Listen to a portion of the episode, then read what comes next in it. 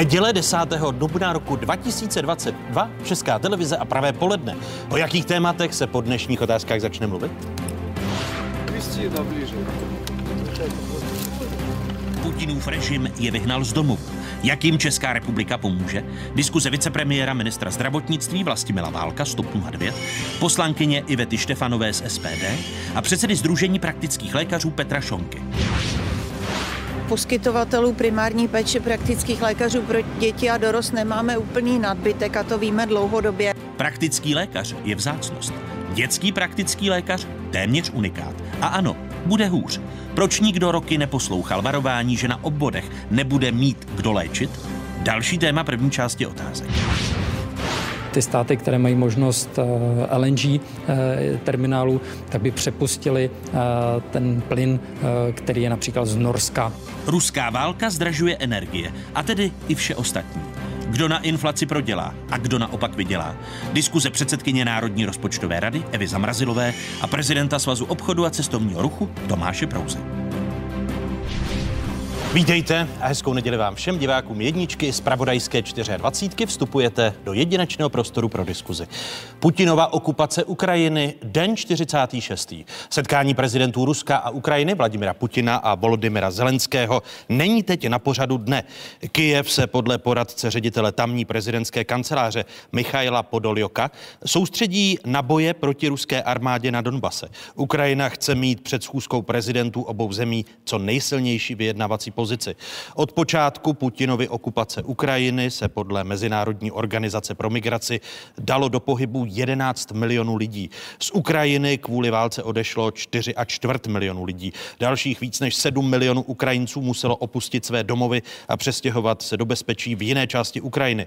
Počet ukrajinských běženců v České republice přesáhl v sobotu číslo 276 tisíc a všichni potřebují pravidelnou lékařskou péči. Jenže kartotéky praktických lékařů a pediatrů jsou v posledních letech přeplněné. Zatím ukrajinským uprchlíkům pomáhají v nemocnicích zřizované takzvané UA pointy. Tam mohou řešit své akutní zdravotní potíže. Primární zdravotní péči by ale podle odborných lékařských společností měly poskytovat především ordinace praktiků a praktických lékařů pro děti a dorost. Prostě chtěli zaregistrovat syna u nemocnice, protože zde nemáme lékaře svého. Praktičtí lékaři, jak pro děti, tak pro dospělé, budou muset vytvořit systém, ve kterém bude otevřena 24 hodin denně jedna ambulance, protože těch 150 nemocnic to nezvládne.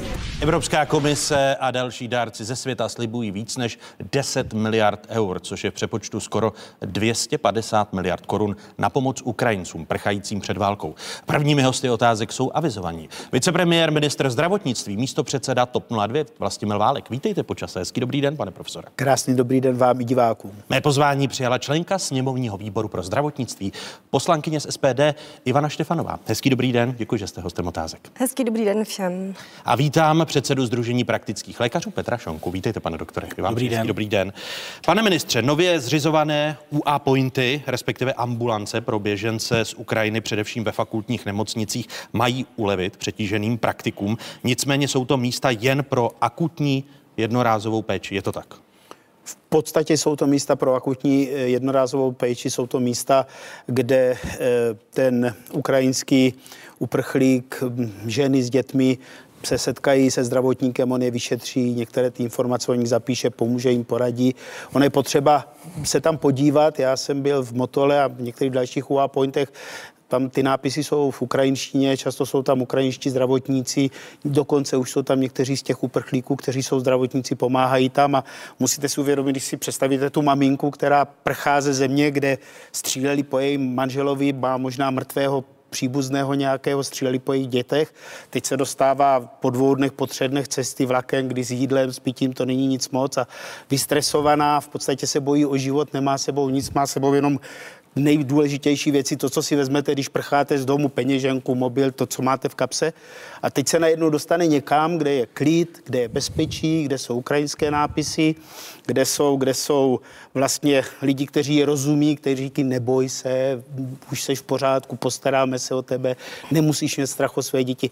Já jsem tam zažil strašně silné příběhy, plačící lidi a to si myslím, že je také jedno z míst a jedno z důvodů, proč máme UA pointy. Eh, je pochopitelné, že mi nemůžete zodpovědět otázku, jak dlouho budou UA pointy při fakultních nemocnicích, nejen fakultních nemocnicích existovat. Ale logicky se nabízí otázka, jak dlouho se podaří zrobustnit eh, systém zdravotní, především primární péče v České republice, aby UA pointy nemuseli v nemocnicích být, protože svým způsobem teď nahrazují tu první primární péči. Tak takhle bych to neřekl. Já si myslím, že praktičtí lékaři a Vladimír Dvořák, ginekologové, ginekologická společnost, to oni obrovsky pomáhají. Problém pochopitelně jsou e, dětští lékaři, pediatři, ale nejsou problém ti lékaři, ale jejich nedostatek, jejich rozložení po republice. Já bych chtěla, aby ty UA pointy fungovaly několik měsíců, aby byly opravdu podpůrnou jednotkou a ono se možná ukáže, že tady toto je jeden ze způsobů, jak podpořit některé složky zdravotnictví, které byly dlouhodobě podceňovány a podfinancovány. Vy tedy počítáte s tím, tím, že by ku příkladu existovaly UA pointy do konce roku? COVID nás naučil dostat pod jednu složku, pod jeden systém všechny akutní lůžka a ukazuje se to jako nesmírně důležitý nástroj. Možná nás uprchlická krize také naučí, a já tomu věřím, udělat některé změny ve zdravotnictví, které se dlouhodobě odkládaly a které povedou k tomu, aby to zdravotnictví ještě lépe sloužilo českým občanům. Uh... Tedy počítáte s tím, že mohou v těch nemocnicích existovat UA pointy do konce roku? I to, že to je není jedna teď, z možností. Že to I není to je teď jedna z možností. Jako prvotní rychlé řešení, ale že může jít o střednědobé řešení a vedle toho zrobusňovat systém primární zdravotní péče. Ano, určitá záloha, podpora, protože člověk musí být připravený na různé varianty, je vždycky dobré systémy zálohovat. Eh, paní doktorko, eh, když minister zdravotnictví Vlastimil Válek systém UA Pointu 16. března představoval, tak prohlásil, cituji, nastavujeme proto systém, který bude funkční po celé České republice a nebude mít vliv na kvalitu a dostupnost zdravotní péče pro české občany. Konec citátu. Eh, které kroky je podle vás zapotřebí ještě udělat, aby systém tuzemského zdravotnictví zdravotnictví se vyrovnal s těmi přibližně třemasty možnými novými pacienty, třemasty tisíci, eh, kteří přišli do České republiky. Já rozhodně uh, vítám tu myšlenku těch wow pointů. Myslím si, že to funguje velmi dobře. I já jsem se byla podívat uh, na Karlově náměstí a byla jsem ubezpečena, že zatím to zvládají velmi dobře, že uh, se nesetkávají s nějakými obrovskými vlnami vlastně těch pacientů. Nicméně je potřeba si uvědomit, že stále i ty wow pointy jsou zabezpečeny naším personálem. Byť jsou to třeba někdy ukrajinsky hovořící, využívají si tam ať už lékařští či nelékařští zdravotní personál personál, který hovoří ukrajinsky, ale jsou to lidé, kteří u nás jsou už nějakou dobu, pracují u nás a eh, je třeba eh, na to myslet, že ta naše kapacita, ta personální je nějakým způsobem omezená.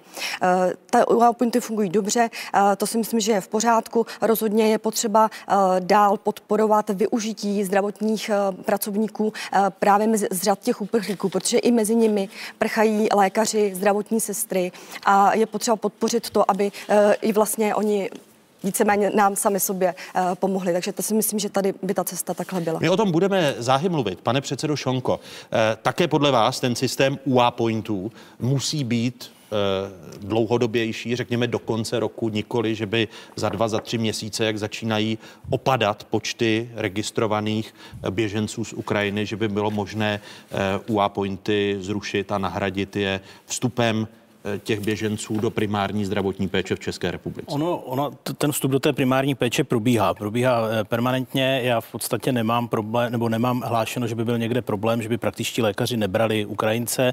Eh, ten systém samozřejmě, jak jste říkal, má svoji omezenou kapacitu, ale řekl bych, že tam je obrovská snaha všech. Je potřeba říct, že ty UA pointy v podstatě nejsou a nemohou z podstaty věci nahradit primární péči, že by fakt měly sloužit pro první orientaci těch lidí ve zdravotním systému, pro první kontakt, než se ty lidi někde usadí a tak dál, pak to skutečně musí převzít primární péče. Má primární péče dostatečnou kapacitu v těch následujících měsících, dejme tomu na podzim, když se rozšíří běžné virózy a angína a podobně, eh, tak je ten český systém připraven na 300 tisíc pacientů navíc? Určitě není připraven, na to se dopředu připravit nešlo. Jsme schopni asi na přechodnou dobu některé kapacity navýšit. Určitě se to týká praktických lékařů pro dospělé, ginekologů. Už to není tak u praktických lékařů pro děti a dorost, kterých opravdu ubývalo už před, před covidem a bylo problém i české, teda před covidem, před ukrajinskou krizí, eh, bylo problém české pacienty, pro české pacienty najít eh, pediatra. Tam si myslím, že ta role nemocnic je úplně jiná, protože máme v České republice tuším asi 80 dětských oddělení. Není asi výjimkou, nebo není tajnou informací, že obložnost těch dětských oddělení je do 30%. Jsou samozřejmě eh, oddělení, která mají větší obložnost, ale vím i o nemocnici, která má třeba 10%. Ale tam je personál, který v podstatě je, je kapacitně postaven na 100% obložnost. To znamená, tam je podle mě rezerva v, v, na těch dětských odděleních pro, pro zřízení, řekněme, nějakých ambulancí pro ukrajinské děti děti v rámci těch dětských oddělení. Podle dat, které máme k dispozici, je tam možná až 500 eh, pediatrů, kteří by mohli posílit vlastně praktické lékaře pro děti a dorost a pomoct jim. Takže tam, tam je to trochu jiné. Nevím, jestli se to dá dělat v rámci UA Pointu, asi ne, ale tam ta role těch nemocnic je určitě větší pomoc té primární. A bez zesporu těch zhruba 300 tisíc eh, budoucích pacientů se bude chtít začlenit do toho systému primární péče, bude potřebovat svého praktika v případě dospělých nebo pediatra v případě dětí. Můžete vy nějak aktuálně výrazně posílit počet praktiků, protože v těch uplynulých letech jsme u tohoto stolu diskutovali o navýšení počtu studentů na lékařských fakultách v těch uplynulých čtyřech, pěti letech. Co by vám jako praktikum pomohlo, aby, řekněme, z měsíce na měsíc eh, bylo možné zvýšit kapacity praktiků o desítky či dokonce stovky praktiků? Z měsíce na měsíc to určitě neumíme. Eh, samozřejmě mm, je to vychovat praktika z doktora, který absolvoval medicínu, trvá tři roky. To znamená, je to něco, o co se dlouhodobě snažíme snažíme navyšovat počty absolventů, mít více rezidentských míst. My přivádíme vlastně každý rok 200 nových praktiků do systému a je to dlouhodobější řešení. Teď v tuhle chvíli musíme udělat to, že mm, za prvé se ta kapacita navýší. Eh, a těch rezidentských míst je dostatek? Eh, ne, není. My těch rezidentských míst dostáváme zhruba stovku ročně. Těch lidí, kteří atestují, je 200 a kdyby, kdyby to znamená na půlku nevíde to rezidentské místo a kdyby těch rezidentských byl, míst bylo víc, tak zájem eh, studentů medicíny o to jít dělat praktické lékaře je větší. To znamená, kdybychom dokázali třeba navýšit relativně relativně málo, na 150 ta rezidentská místa, tak to už jako za ty tři roky dramaticky jako zlepší. A tady potřebujete situaci. podporu ministerstva zdravotnictví. Rozumím. To záleží na ministerstvu zdravotnictví, aby vám o polovinu až o možná 100% navýšilo kapacitu rezidentů. Ano, já myslím, že ta polovina by stačila, abychom se dokázali kvalitně vzdělat. To není úplně jednoduchá věc, to navýšit o 100%, ale 50% by, byla, by bylo perfektní. Ze 100 na 150. Ideál. Paní doktorkovi, pokud se nemýlím, tak jdete cestou všeobecného, všeobecného lékařství. Eh, je tady podle podle vás zájem eh, těch absolventů medicíny, aby ten systém primární zdravotní péče v České republice i kvůli eh, běžencům, kteří se budou s největší pravděpodobností část z nich integrovat do české společnosti, eh, stala součástí i té primární péče a primární péče s ní počítala? Eh, určitě ta, ta situace není dlouhodobě eh, dobrá. Vidíme to i u těch praktiků pro dospělé, ale hlavně, zejména u těch eh, pediatrů. A tady budu souhlasit s tím, že ten proces je dlouhodobý, bude trvat několik let a bohužel prostě tam se trošku zaspalo, se dá říci. A je to mnoha faktorová záležitost, kdy prostě je potřeba navyšovat počet těch studentů, počet těch absolventů, počet těch rezidenčních míst, protože jednoznačně já jsem člověk, který dva a půl roku čekal na udělení toho rezidenčního místa, tak abych mohla začít vlastně tu praxi před tou atestací. Takže tam, eh, tam máme mnoho těch rezerv, které je potřeba upravit tak, aby tě, ve finále těch lékařů bylo více. A z, z, z té vaší budoucnosti, budoucí praktické lékařky, to čekání je tedy zbytečné, když existuje kapacita u Združení praktických lékařů z těch 100 současných rezidentů na 150, po případě 200. Já toto vnímám eh, jako nějakou technickou záležitost, že, že v podstatě si myslím, že by na to byly eh, kapacity a dá se to nějakým způsobem upravit a tady se na to musíme zaměřit tak, aby, aby to bylo přístupnější, protože ten zájem je. Myslím si, že Pan je. ministr eh, nesouhlasně pokivuje. Pochopil jsem, že záleží asi na penězích nebo ne, na rozhodnutí ministerstva, pane ministře? Eh, Kdyby záleželo na rozhodnutí ministerstva, bylo by to špatné. Záleží na mým rozhodnutí, protože já jsem ministr a já už jsem to rozhodnutí udělal. Eh, Navýšíte tedy No, my jsme navýšili, letos jsme navýšili, letos všechny volné místa, které byly rezidentské, všechny peníze, které na ně šly, tak víte sám dobře, že to bylo jedno z prvních rozhodnutí, že jsem okamžitě posunul pro praktické lékaře už někdy v prosinci. Eh, To jsem rozhodl ze dne na den a bylo to. Na těch 150? No, na všechny, které byly volné. Ono to není tak jednoduché. Do školovák musíme ty výstavy psané. Priorita do školováku, která dostává teď nová pověřená ředitelka, je zvýšit počty praktických lékařů, zvýšit počty rezidentských míst. Třetí věc, která se musela stát, musela být ukončena hádka těch tří odborných společností. Víte dobře, jak to probíhalo. Co jsem provedl, udělali společný vzdělávací program, kteří všichni tři předsedové, tedy pan předseda a dvě předsedkyně museli podepsat. Stalo se, společný program vznikl, vyjde a nakonec jsou uklidnění jak, hospit, jak nemocniční, tak ambulantní. Víte, že no jasně, víte, že to tak je. A teď se budeme bavit o tom, abychom navyšovali počet těch peněz, která povedou k otevření těch míst pro absolventy lékařských fakult, protože s kolegy naprosto souhlasím, s kolegyní a s kolegou naprosto souhlasím, že zájem absolventů lékařských fakult je obrovský. Já musím navýšit možné kapacity na doškolováku, ale to je administrativní opatření. Nic z toho ale nebude mít dopad během půl roku, bude to dopad, který bude za dva, za tři roky. Já prostě mám představu exponenciálního nárůstu mladých lékařů, kteří budou studovat v oboru praktický lékař, ať už pro pediatrii nebo všeobecné lékařství. A za ty, za ty tři roky se tedy navýší počet praktiků, kteří budou vycházet z toho Navýší se systému počet těch, co budou atestovat. o, o, o těch 200. já bych si netroufl říct to hodné číslo, já tam nechci dát žádnou horní hranici. Já prostě toto považuji za naprostou prioritu a budu tím pádem dá, do školováky PVZ Pražský bude mít jasný úkol maximálně zvyšovat kapacitu podle počtu zájemců. Kolik bude zájemců, musí se dostat do vzdělávacího programu a není možné, aby na to zařazení čekali. Tečka. Pane předsedo. možná k těm rezidentským místům. On, oni jsou dopředu naplánované počty pro jednotlivé odbornosti a pan ministr udělal to, že tam, kde volná místa zbyla, tak je všechny přesměroval k praktikům. V reálu je to asi nějakých A 100, hned. sta, reálně to bylo asi 115 míst letos. Eh, Samozřejmě Ale vy jste schopni navýšit dnes, eh, letos ještě o těch 40? určitě, určitě to jsme schopni a, a i dlouhodobě jsme to schopni držet. Ale to se zase týká letošních absolventů. Tak. No, a to se stane. Stane na těch No 150. jasně. A jinak to No, číslo... možná No nic 200. jasné, pane ministře, tady u tohoto stolu eh, problém praktiku a nedostupnosti praktické Ne. péče v některých regionech probíráme eh, 8-9 let a, a ta opatření byla relativně pomalá. Já jsem nebyl ministr 8-9 let. Eh. Stejně tak zdravotničtí pracovníci, zaměstnanci z Ukrajiny, o kterých se paní doktorka zmínila, to je naprostá novinka, kterou ještě nemá vláda, schválená v pátek poradou. Dostanou ji všichni ředitelé, dostanou, je, dostanou ji hejtmani. Je tam jasný postup schválený Evropskou unii, který přitom nenabourává český způsob vzdělávání, jak je dostat co nejdřív do praxe. Podle mě je to materiál, který je jednoduchý, jasný, srozumitelný. Eh, Když mluvíte o zaměstnávání eh, zdravotního personálu z Ukrajiny, eh, personálu je nedostatek, eh, slýcháváme z mnoha regionů České republiky oficiální proces uznání lékařského diplomu z takzvaných třetí zemí, včetně Ukrajiny, tedy ze zemí mimo Evropskou unii, je poměrně zdlouhavý. Lékaři volají právě po rychlém zapojení zdravotnického personálu z Ukrajiny do českého zdravotního systému. Potřebujeme legislativní úpravu takovou, abychom mohli vzít ukrajinské zdravotníky a naprosto mimo ten standardní proces jim dovolit v ideálním případě starat se o jejich ukrajinské spoluobčany na našem území. E, Protože standardně ten proces příchodu vlastně ukrajinského zdravotníka do českého systému trvá roky a to je čas, který my zkrátka nemáme. Říká v rozhovoru pro českou televizi ředitel fakultní nemocnice Bulovka Jan Kvaček. Eh, UA pointy, o nich jsme se bavili v úvodu, by se díky ukrajinským zdravotníkům, tedy převážně lékařkám, postupně mohly rozrůst do mnohem většího spektra péče a mohly by poskytovat i péči eh, primární v dalších odbornostech, říká v rozhovoru pro českou televizi ředitel fakultní nemocnice na Bulovce Jan Kvaček.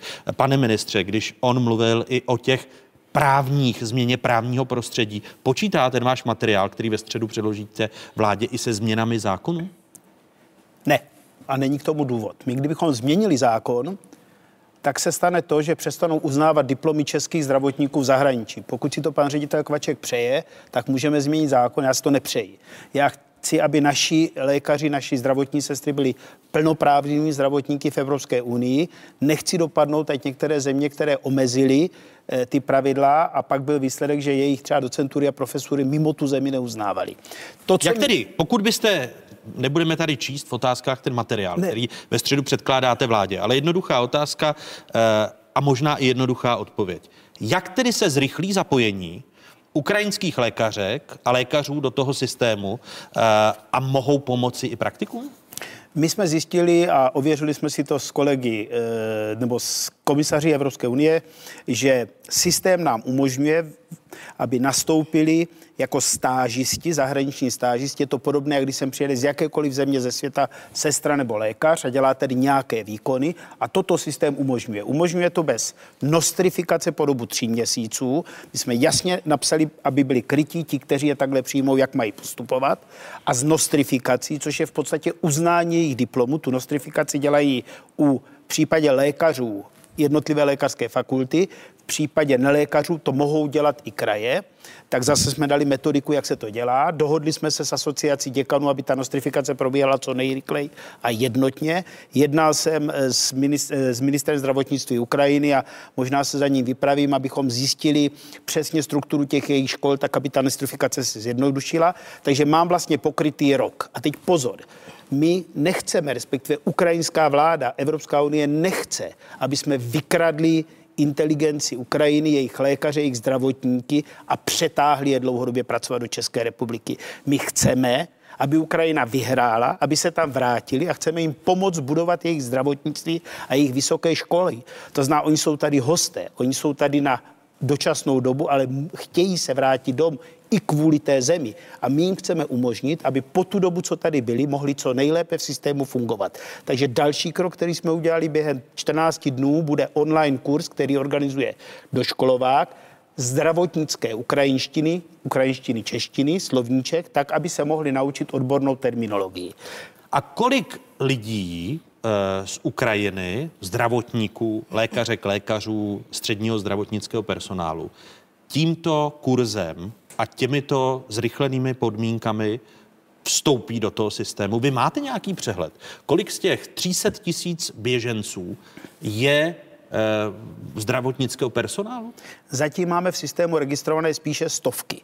Je to překvapivě málo a má to svoji logiku. Musíme si uvědomit, že nemocnice v Ukrajině běží naplno.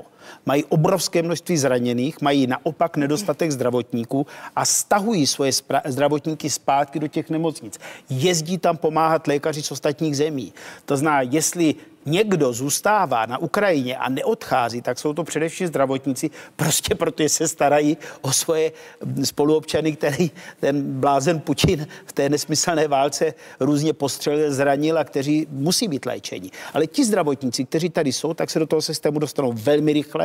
Velmi rychle jim chci umožnit, aby mohli pod dohledem v souladu se zákonem České republiky a evropskou legislativou pracovat na odděleních ve všech zdravotnických zařízeních bez ohledu na to, jestli je to sestra nebo lékař.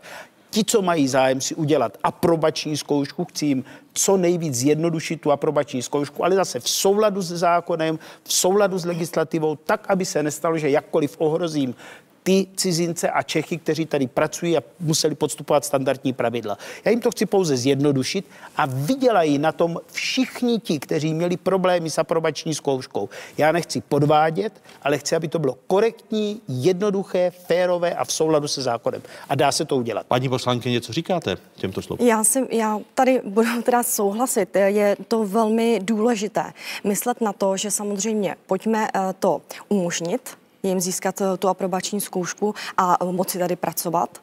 Ale eh, musíme být opatrní v tom, abychom nesnížili tu kvalitu. A tak, abychom neohrozili právě uznávání našich diplomů, to mám stejnou obavu. Takže je potřeba prostě myslet na to, že ta, ten ten postoj, postup by měl být takový, že ano, ne, pojďme jim to ne, nezhoršovat, ne, ne, nedělat to těžký eh, nebo těžší, než jsou pro naše, eh, pro naše lékaře, ale nesnižujme tu, tu kvalitu, odbornosti. tu laťku, přesně tak. A, a to pan minister řekl, že garantuje, že snižováno nebude. Pane předsedo. Já mohu jenom souhlasit, ta, ta aprobační zkouška naše je pověstná tím, že je opravdu velmi těžká a není příliš střícná k těm lidem a otázka je, jestli by absolvent České lékařské fakulty v tom rozměru oboru, Já které mi je dokázal absolvovat, takže to, tam je určitě na místě se k tomu postavit nějak korektněji.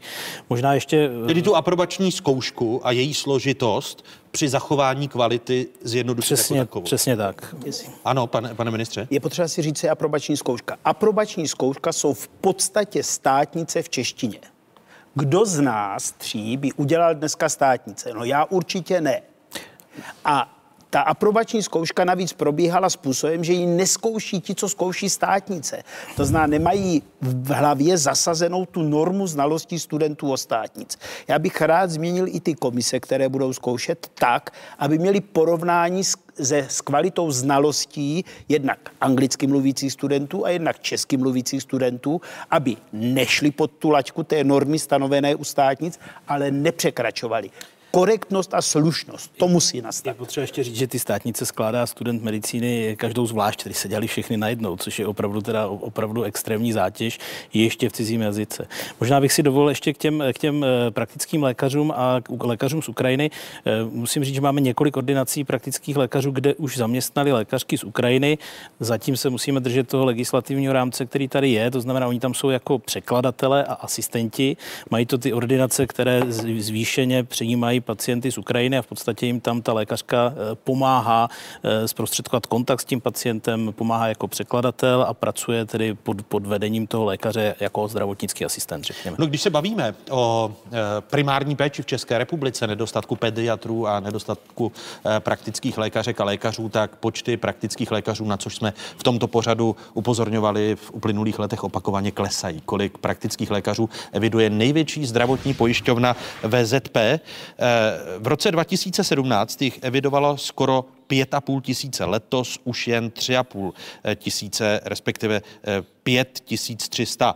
Eh, jak je to u praktických lékařů pro děti a dorost? I těch ubývá, zatímco v roce 2017 měla VZP nasmlouváno přes 2000 pediatrů. Letos eh, toto číslo kleslo pod 2000, je to 1900. Eh, pane ministře, uvažujete také o odbřemenění některých úkonů, protože část praktických lékařů eh, si stěžuje, že eh, vykonává ony vstupní a výstupní prohlídky, eh, vypisuje zdravotní dokumentaci, což když člověk jde do nového zaměstnání, sekretářky, tak musí jít k praktikovi, dostat výpis ze zdravotní dokumentace, dostat razítko. Je toto nutné, aby praktici úřadovali? Není, je to zbytečné. To znamená... No ale to, to je na, i na základě vaší vyhlášky. Teď myslím vyhlášky ministra zdravotnictví, ne vaší, jako osobní, válkově, ale je to věc vyhlášky ministra zdravotnictví. A po dohodě s eh, výborem společnosti Válek požádal a nařídil okamžitou změnu této vyhlášky. Paní hlavní hygienička mě tu vyhlášku donese, já myslím, že měsíc dostala termín, kde bych chtěl, aby jsme se dostali na standard Evropské unie, ne aby jsme byli někde úplně ustřelení. Chtěl bych výrazně snížit počet vstupních a výstupních prohlídek, zvlášť u těch kategorií, které nejsou rizikové. Chtěl bych výrazně snížit množství administrativy a bavíme se o tom i s kolegy z dalších ministerstev. Ty diskuze budou probíhat, tak toto je jednoduchý krok, který opravdu záleží jenom eh, na mě. Vy tedy do měsíce změníte vyhlášku, eh, která eh, odbřemení praktikům a nebude každý z nás jako zaměstnanců, který nemá náročnou profesi, tak běhat po praktikových chtít výpis ze zdravotní dokumentace, respektive razítko pro zaměstnavatele. Ano, v podstatě dostali úseky ministerstva zdravotnictví, porada vedení dostala ode mě úkol nachystat novelizaci vyhlášky a novelizaci těch předpisů, které jsou podzákonné normy a které záleží jenom na mě jako ministrovi, aby jsme minimalizovali administrativu. My jsme se domlouvali na společné zkunce v rámci kongresu, co všechno by to mohlo být. Chtěl bych také, aby jsme v rámci preventivních prohlídek, které praktičtí lékaři dělají co dva roky pro ty, co ty prohlídky absolvují a co se opravdu zúčastní preventivních programů, nabízeli nějaké bonusy, například, že jedna z těch preventivních prohlídek by mohla být prohlídka pro řidiče a nemuseli by na ní speciálně chodit. A některé další věci, o kterých jsme diskutovali, teď aparát ministerstva zjišťuje, jak to udělat legislativně, aby to fungovalo co nejdřív. Abych velmi rád, aby to bylo tak já bych chtěl všechno, aby bylo hned, ale věci nejdou hned, tak budu rád, když to bude od září. Od září tedy ne do měsíce. Do měsíce vám Do měsíce předloží... budu mít vyhlášku, pak musí jít připomínkovým řízením, standardním procesem. Aby od 1. září praktici. se změnil systém, systém vstupních a výstupních prohlídek a nejen ten u, u zaměstnanců. A pokud to půjde dřív, budu jenom rád. Uh, pane předsedo, vy máte představu, kolik času mohou praktici ušetřit, pokud se tady odbřemení, protože to je i hospodářská komora, která si stěžuje i v souvislosti se zaměstnáváním běženců z Ukrajiny, kde se ukázalo, jak získat uh, výpis ze zdravotní dokumentace u, u běženců, kteří přicházejí. Vy, pane ministře, říkáte, že to je strašné, ale zároveň i, i lékaři praktici říkají, že ten pokyn metodický, který dalo ministerstvo zdravotnictví, že je také strašný, že ten výpis ze zdravotní dokumentace u běženců z Ukrajiny a tento problém neřeší. Pane předsedo Šonko. Já bych si dovolil možná začít trošku obecně. Já bych řekl, že tohle je obecný problém české medicíny. Já tvrdím, že v České republice lékař možná 50% pracovní doby tráví něčím jiným, eh, než je medicína. Eh, to jsme viděli to, už v básnících za reálného socialismu Tarazítka. To okřídlené, to okřídlené ano. úsloví z básníku platí, řekl bych pořád a ještě, ještě roste. Já, já dělám praktického lékaře 20 let a musím říct, že ta administrativa minimálně o 30-40% narostla jenom za tu dobu, co dělám, co dělám já praktika. My jsme si v České republice zvykli, eh, že na všechno musí být posudek, bumáška, razítko. Dneska pomalu, když chcete jít s vlastním dítětem na výlet na sněžku, tak abyste dole eh, u paty kopce předložil eh, posudek, že to dítě na tu sněžku může jít. Teď, teď samozřejmě přeháním. A to se týká i pracovně lékařských služeb. Je, je prostě pravda, že ten mm, systém pracovně lékařských služeb v České republice je extrémně přebujelý.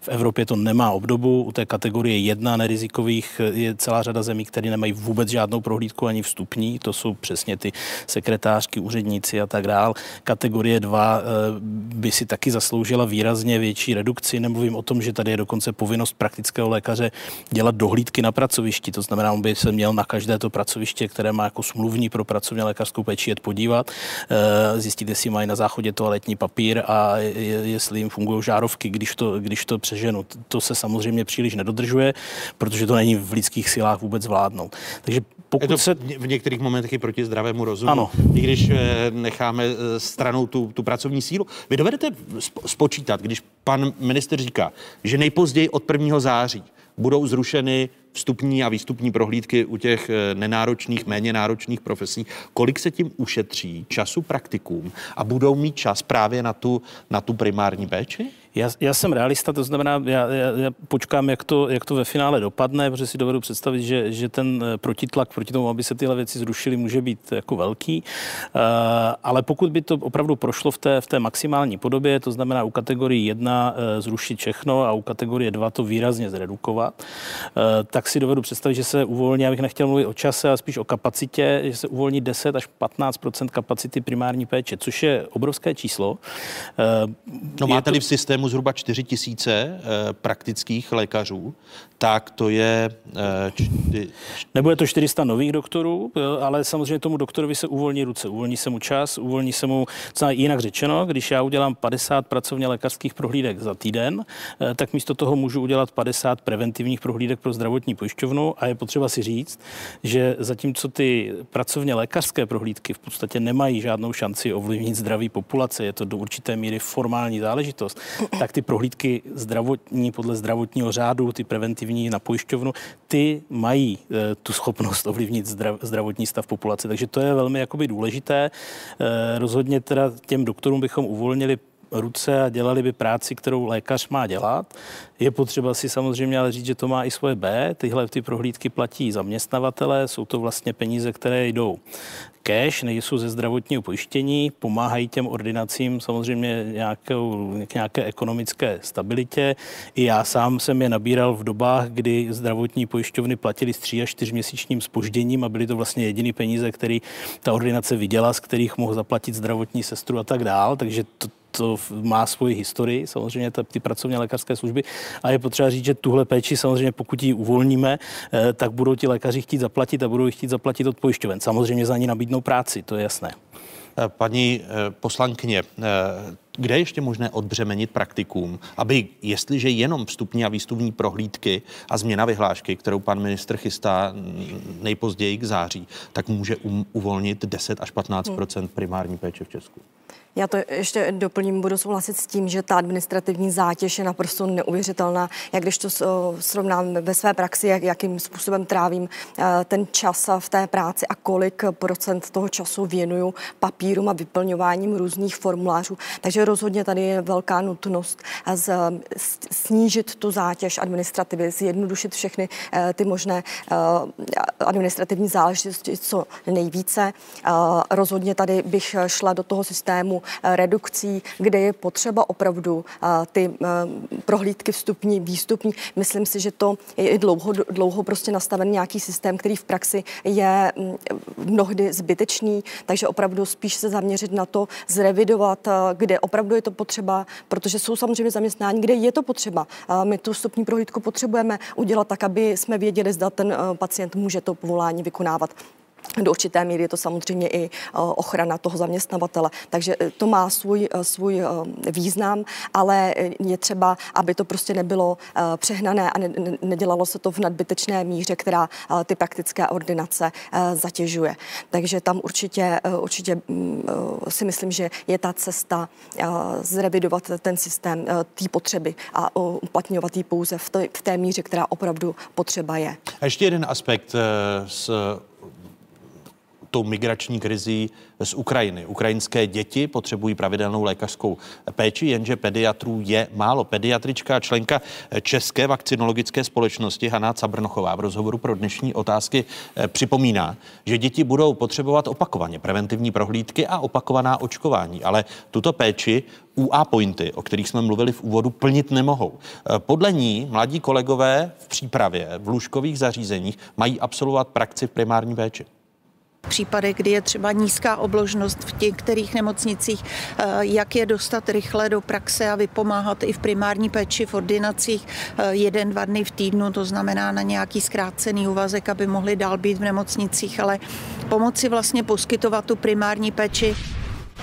Lékaři pro děti a dorost patří mezi nejstarší a jsou oblasti, kde ani nejsou, připomíná Hanna Cabrnochová v rozhovoru pro dnešní otázky. Podle ní je to aktuálně určitá výzva, jak zorganizovat péči o dětské uprchlíky. Pane ministře, jaký máte plán, protože to souvisí částečně i s psychiatrickou a s psychologickou péčí, protože ti, kteří přicházejí z těch eh, válečných oblastí, včetně Kijeva, tak eh, prožívají různá traumata a i ta psychiatrická a psychologická péče v České republice není dostatečná. A potkává se nám i s traumaty a stresem nejmladší generace českých dětí po dvou letech covidu, kdy byli uzavřeni doma v rámci distanční výuky a podobně. Myslíte na to? Samozřejmě, že na to myslím. Ale problém je, že věci, které se dlouhodobě podceňovaly, se nedají ze dne na den vyřešit a hlavně rychle. Některé věci rychle vyřešit jde. Lze rychle vyřešit systém vzdělávání, tedy těch eh, klinických psychologů, které, kteří by měli podporovat psychiatry a psychiatrická společnost nachystala, a jim za to strašně děkuju, eh, program, nástavbový program otevřený pro různé obory, který se nějakým způsobem zasekl ve schvalovacím procesu, což mě strašně překvapilo. Tady jsem okamžitě nařídil, když byl jednoznačný souhlas psychiatrické společnosti s tímto programem, aby byl schválen tou centrální radou. Já doufám, že tento program vyjde ve věstníku co nejdříve a tím pádem se otevřou pro odborníky jiných základních atestací než pro psychiatry možnosti této nástavbové atestace pro jiné typy lékařů. Posílí se tedy psychiatrická a psychologická Psychologická, péče. ne psychiatrická. Ano. Je potřeba to odlišit od sebe. Ten, eh, ta druhá věc je... A tomu dojde kdy? No tak ten vzdělávací program, já doufám, že vyjde během měsíce dvou eh, ve vyhlášce, eh, tak jak některé nové vzdělávací programy, ale teď se do něho zařadí samozřejmě lékaři a ti lékaři budou dělat nástavovou atestaci a ten první výstup bude třeba za dva roky těch. Záleží, jak rychle se, jak rychle se ti zájemci objeví. Nicméně tím pádem mám systémovou změnu, která povede ke zvýšení. Krátkodobě, rychle ze dne na den se žádné zvýšení takhle jednoduše udělat nedá, ale dá se udělat zvýšení a ono to tady zaznělo, co se týče pediatrů. Tady je možné opravdu spolupracovat s jakými si UA pointy právě v lůžkových zařízeních a pro mě, co je klíčové, musí být dohoda opravdu všech tří těch společností. Tedy nesmí být takové ty mm, já to zkusím říct hezky, takové ty zbytečné hádky, jestli jak si méně pracují ambulantní pediatři nebo méně pracují eh, pediatři v nemocnicích. Já znám pediatry v nemocnicích, ve své nemocnici, fakultní nemocnici Brno v Černopolní a fakt nepracují málo. A znám uh, ambulantní pediatry, ke kterým jsem chodil se svými dětmi a fakt nepracují málo. A je potřeba jen, aby se nějak dohodli na nějakém kompromisu, aby zakopali se válečné sekery, což se povedlo a já za to strašně moc všem, paní mm, doktorce Šipkové a dalším velmi děkuji. A měli setkání teď, myslím, minulý týden ve čtvrtek, příští týden budou mít znovu, kde by se měli dohodnout, jaké změny mám udělat, aby se ten systém co nejvíc zjednodušil pro obě dvě ty skupiny a uvolnili se další kapacity. Odborné společnosti to musí vymyslet a já to musím realizovat. To je moje role.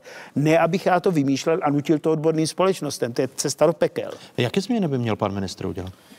Já nejsem eh, pediatr, takže ne, ne, nemůžu úplně o tom mluvit. Ono to, je, to má nějakou historii, eh, v podstatě tenhle obor eh, je opravdu na tom personálně špatně už dlouho. Víc než 44% pediatrů praktických je ve věku 60+, plus, 27% je 65+, plus. kdyby odešli do důchodu zítra, tak nám prostě čtvrtka odejde. A bylo, bylo chybou tedy, že vstupuje do vaší řeči jenom podotázka, zrušit studijní obor praktický lékař pro děti a dorost? Z, z mého pohledu v tuhle chvíli ano a, a hlavně hlavně ten způsob, jakým se to udělalo, byl nešťastný a nebyl, nebyl řekněme, veden shodou eh, obou těchto skupin.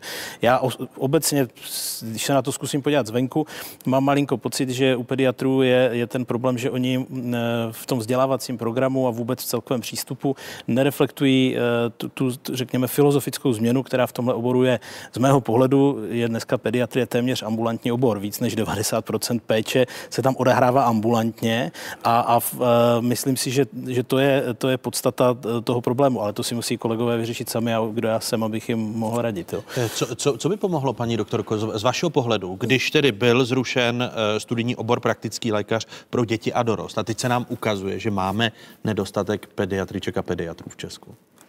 Já budu souhlasit s tím, že ta situace je jiná právě v té ambulanci praktického lékaře pro děti a dorost a jiná v těch dětských odděleních.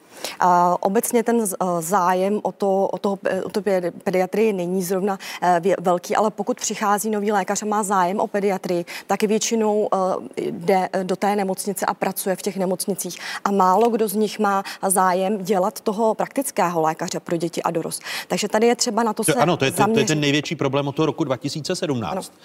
Jak jsem si to studoval, že kdy byl zrušen ten studijní obor praktický lékař pro děti a dorost a sloučil se do toho jednoho oboru, oboru s nemocničním pediatrem, tak medici raději volí právě toho nemocničního pediatra než ambulantního pediatra. no to, ten, já bych ta původní to... myšlenka, ano. promiňte, byla op, přesně taková, opačná. že to opačná, že to posune doktory ze špitálu do terénu a stal se pravý opak. Proto to, ta změna nebyla vodná. Já to jenom dokončila, že tady ta cesta v tuto chvíli, samozřejmě je třeba se zamyslet nad tím systémem, zda to nevrátit zpátky, eh, udělat nějakou systémovou změnu, která ale, jak pan eh, ministr řekl, se samozřejmě ne, ne, neodrazí i hned nebo v jednom měsíci. A vy, kdybyste byla ministrní, tak vy byste, tu, vy byste je, tu změnu děla, dělala, že byste to vrátila zpátky? Je potřeba se nad tím zamyslet. Asi, asi je potřeba si uh, přesně promluvit s těmi odbornými společnosti, s těmi lékaři a udělat nějaký koncenzus tak, aby to prostě v té praxi uh, mělo význam, aby to prostě nebylo rozhodnutí přesně jednoho člověka od stolu, ale tak, aby to uh, do té praxe uh,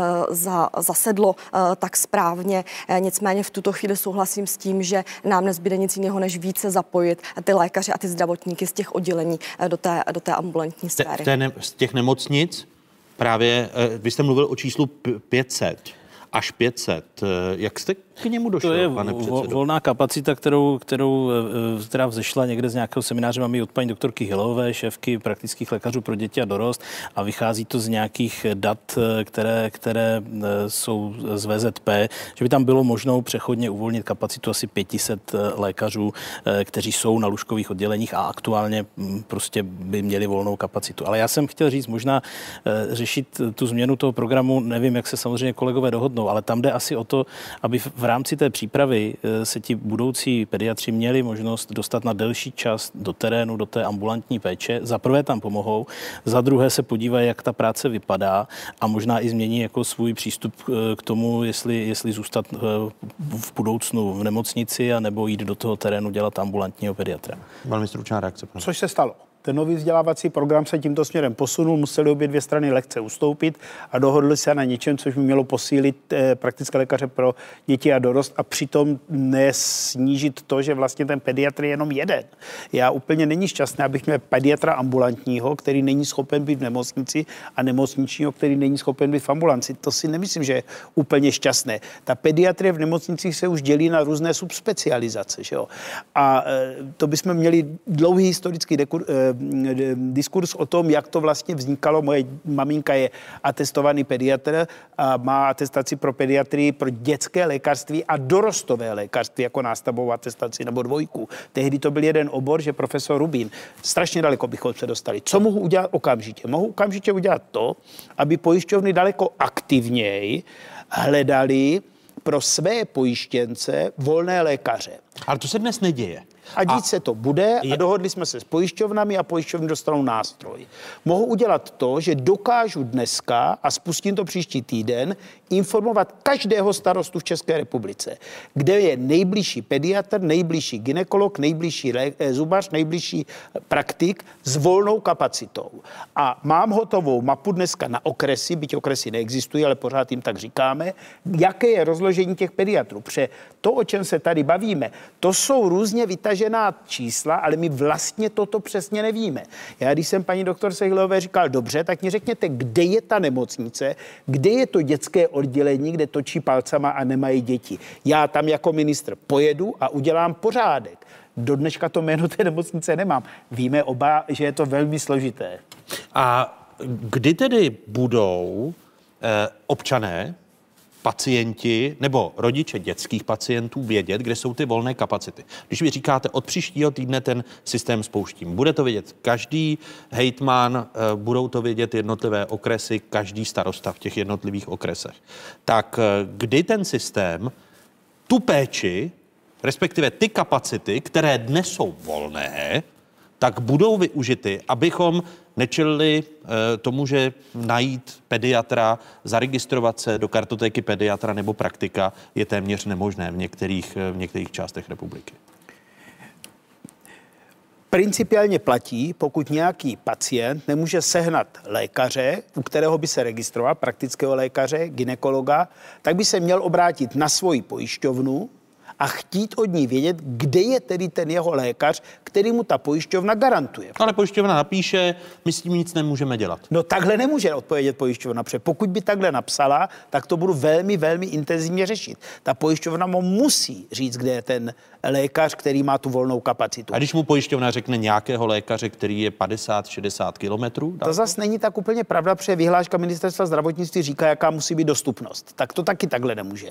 A já právě chci, aby ty pravidla, které teoreticky mají fungovat, ale de facto nikdo na jejich fungování netlačí, fungovat začaly. A opravdu budu tlačit a ti, co mě znají, ví, že v tomto směru já jsem poměrně neústupný, tak budu tlačit na dodržování těch pravidel. A buď jsou pravidla dobře nastavena, začne systém fungovat a pak odpověď na jejich otázku, kdy se to ten pacient dozví, velmi rychle během týdnů. A nebo, pardon, pravidla nejsou dobře nastavená a pak se budeme muset intenzivně bavit o tom, jak je rychle změnit, aby opravdu začala fungovat. Jiná cesta Je, ještě jedna otázka, pane ministře, ta se týká pro očkovanosti a zdravotního stavu eh, těch nejmenších eh, dětí, které přicházejí do České republiky z Ukrajiny.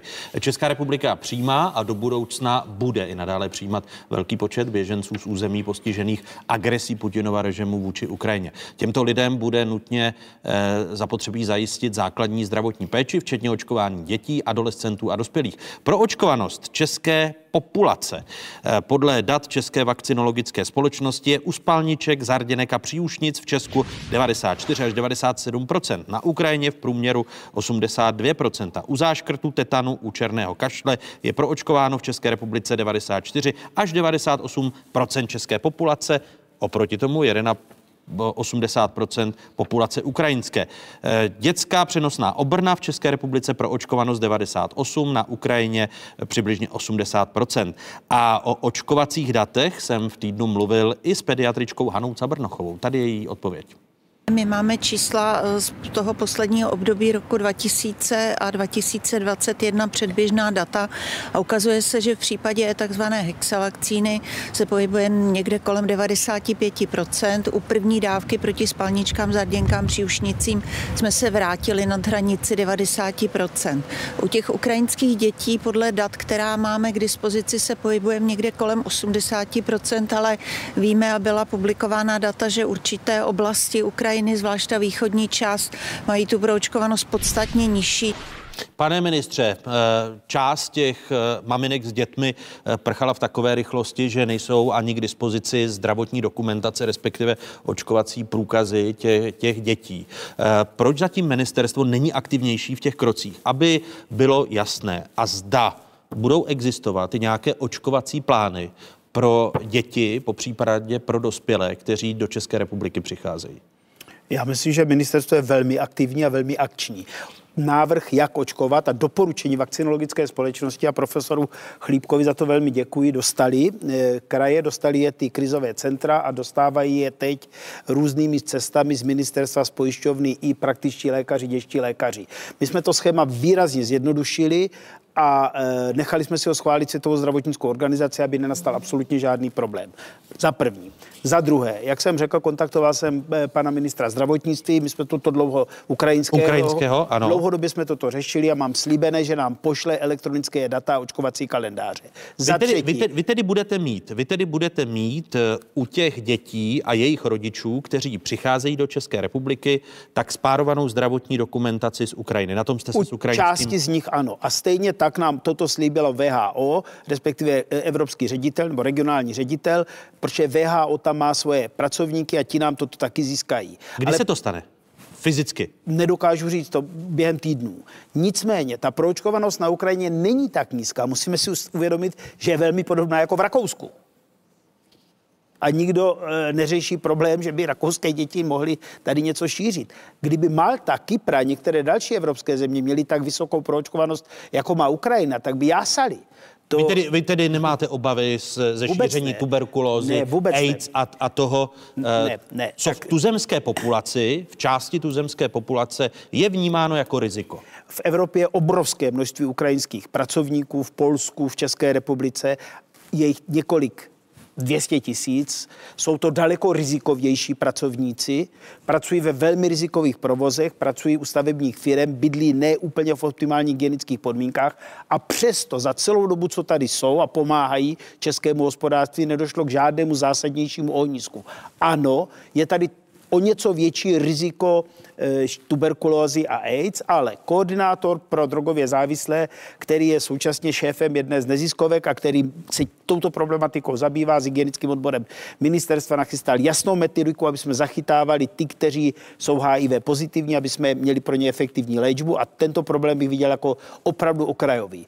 Větší problém samozřejmě by mohla být tuberkulóza, protože jsou tam řekněme některé mutace, ale z pohledu VHO to není riziková země. VHO neoznačilo Ukrajinu jako jako rizikovou zemi. To, že je tam větší procento než v České republice, ano, ale zase ne v populaci, která prchá, protože to jsou děti, ty vůbec nejsou rizikové a jsou to většinou mladé ženy, ty taky nejsou rizikové. A pak je potřeba si říct, tak jako v každé zemi, my se bavíme o průměru, ale ten průměr se liší podle řekněme, kvalifikace těch lidí, vysokoškolští, středoškolský vzdělání mají většinou větší proočkovanost dětí než s nižším vzděláním a podle regionu. A nám prchají lidé z velkých měst, kde je ta proočkovanost vyšší, než je ten průměr té Ukrajiny.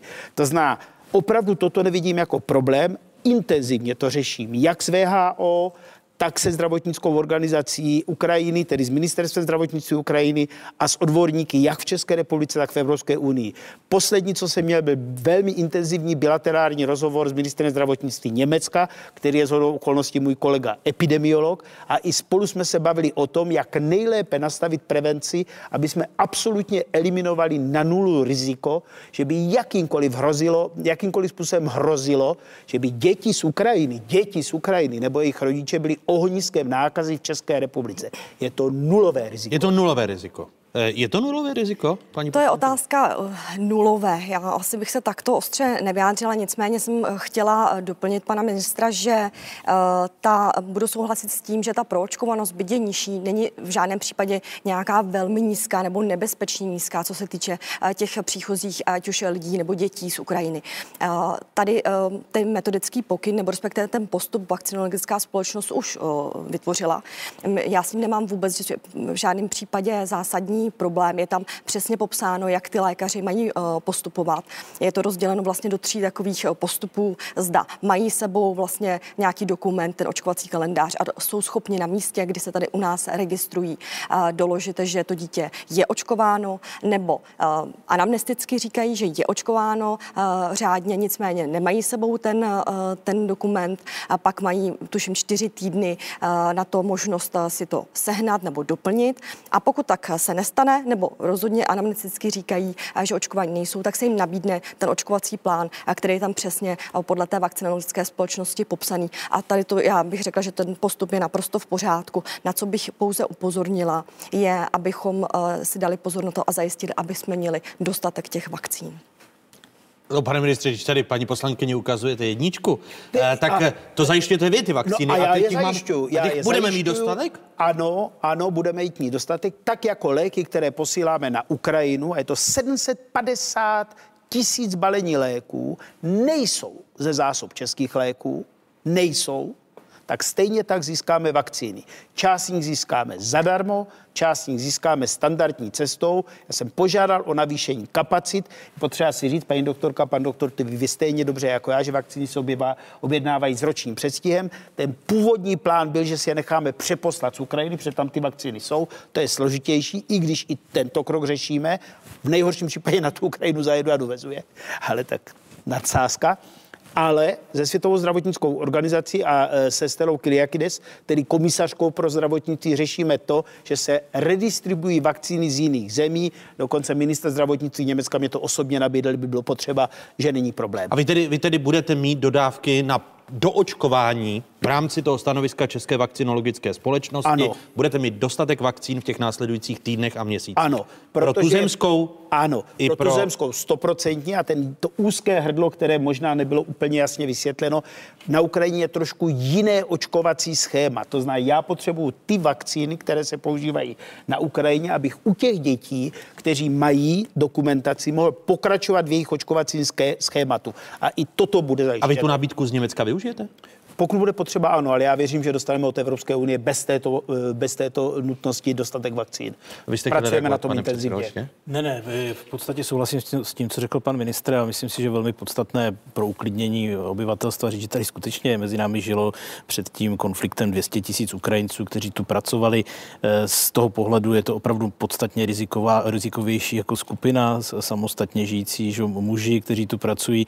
Je to něco jiného než matky s dětma, takže já, já bych se to opravdu nebál dále. Eh, když se podíváme na, na eh, jednu důležitou věc, Putinova okupace Ukrajiny vytěsnila z veřejného prostoru ze dne na den pandemii, respektive epidemii onemocnění COVID-19. V sobotu přibyl v České republice 2251 potvrzený případ koronaviru. Je to nejnižší sobotní nárůst od počátku roku. Dál klesá počet podezření na opakovanou nákazu. V sobotu jich bylo 397. Incidenční číslo, tedy počet nově nakažených v přepočtu na 100 000 obyvatel za poslední týden kleslo na 295. Je nejníž od konce loňského října.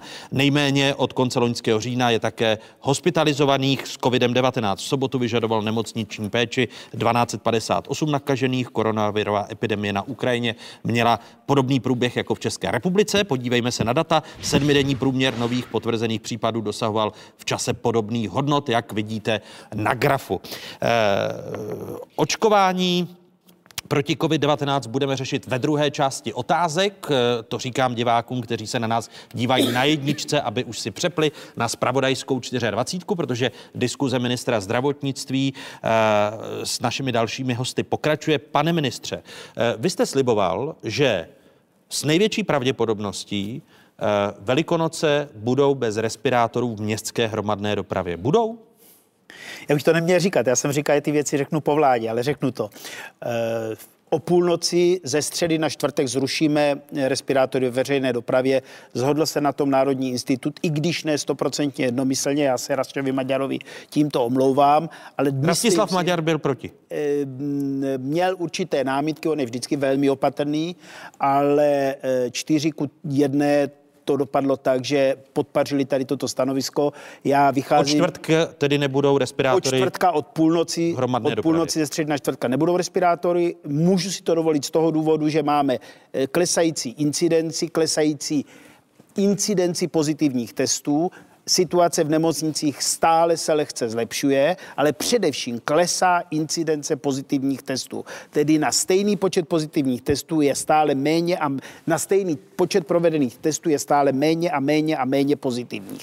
Proto si to mohu dovolit, ty opatření dobře zafungovaly, nicméně já všem vřele doporučuji, pokud jsou v prostorech, kde jsou s neznámými lidmi, jsou špatně větrané ty prostory, noste respirátory, zvyšuje se počet respiračních chorob, nejenom, eh, nejenom mm, covidu a to, Proč že... to tedy rušíte v městské hromadné dopravě? Teď si Já ruším nařízení.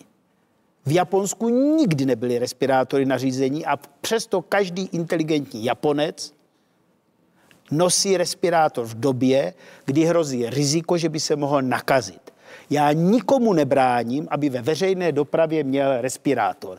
Jednak sám sebe chrání, jednak chrání ty ostatní. Ale nařízení rušíte. Ale nařízení ruším o půlnoci ze středy na čtvrtek. Tečka. A budou respirátory, respektive nařízení zachováno v eh, péčích, tedy v pobytových zařízeních se sociální péčí. O tom bude řeč ve druhé části otázek. Přepněte si na spravodajskou 24, protože v tento okamžik se loučíme s diváky jedničky, ale minister zdravotnictví Vlastimil Válek, lékařka Iveta Štefanová, poslankyně SPD i Petr Šonka, šéf praktických lékařů, zůstávají našimi hosty. A nabídneme vám i velkou ekonomickou debatu, především o inflaci, kterou roztočila Putinova válka na Ukrajině. Hosty předsedkyně Národní rozpočtové rady Eva Zamrazilová a prezident Svazu obchodu cestovního ruchu Tomáš Prouza. Pokračujeme po stručných zprávách na ČT24.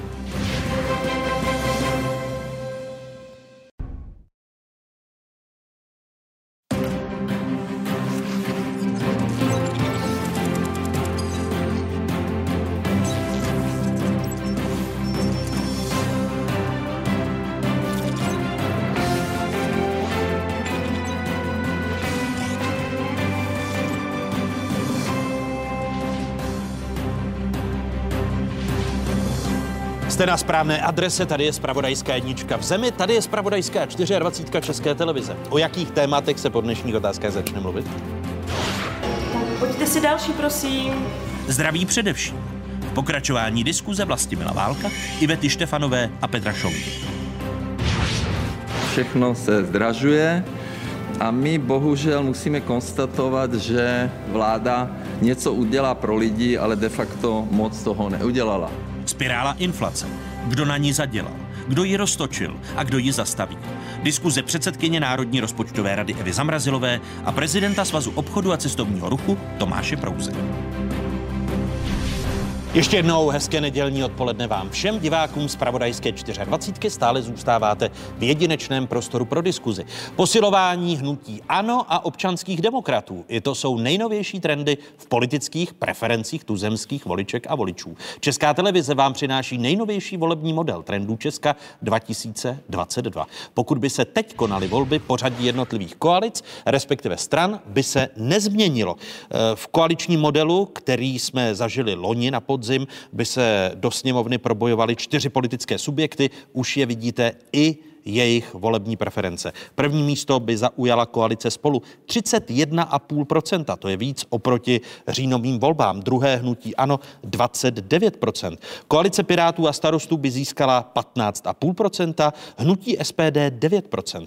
Koalice Piráti a starostové, eh, tedy a SPD vidíte, pak už by následovala čára, protože pod 5% hranicí přísaha Roberta Šlachty 4%, sociální demokraté 3%, trikolora komunisté 2,5%. Doplňme, že dotazování respondentů se uskutečnilo mezi 14. březnem až 1. dubnem letošního roku prostřednictvím technologie Katy. A k jakým pohybům dochází v preferencích jednotlivých politických stran? Tady je druhý volební model, který nabízíme a který se týká čistě stranických preferencí.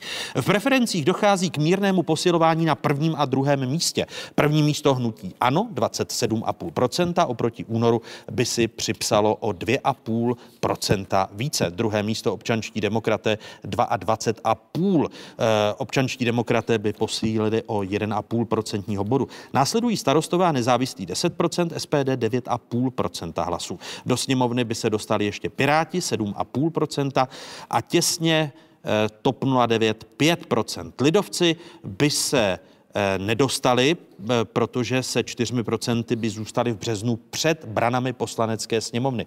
Další pořadí Přísaha Roberta Šlachty 3,5%, ČSSD a komunisté 2,5%, Trikolora 2%. Doplňme, že z reprezentativního vzorku 12 stovek respondentů u obou volebních modelů, tak do volebního modelu jednotlivých politických stran, který teď vidíte na svých obrazovkách, tak by vstoupilo 977 respondentů, eh, kteří vyjadřují ochotu voleb se zúčastnit. Proto je to číslo nižší oproti 12 stům respondentům.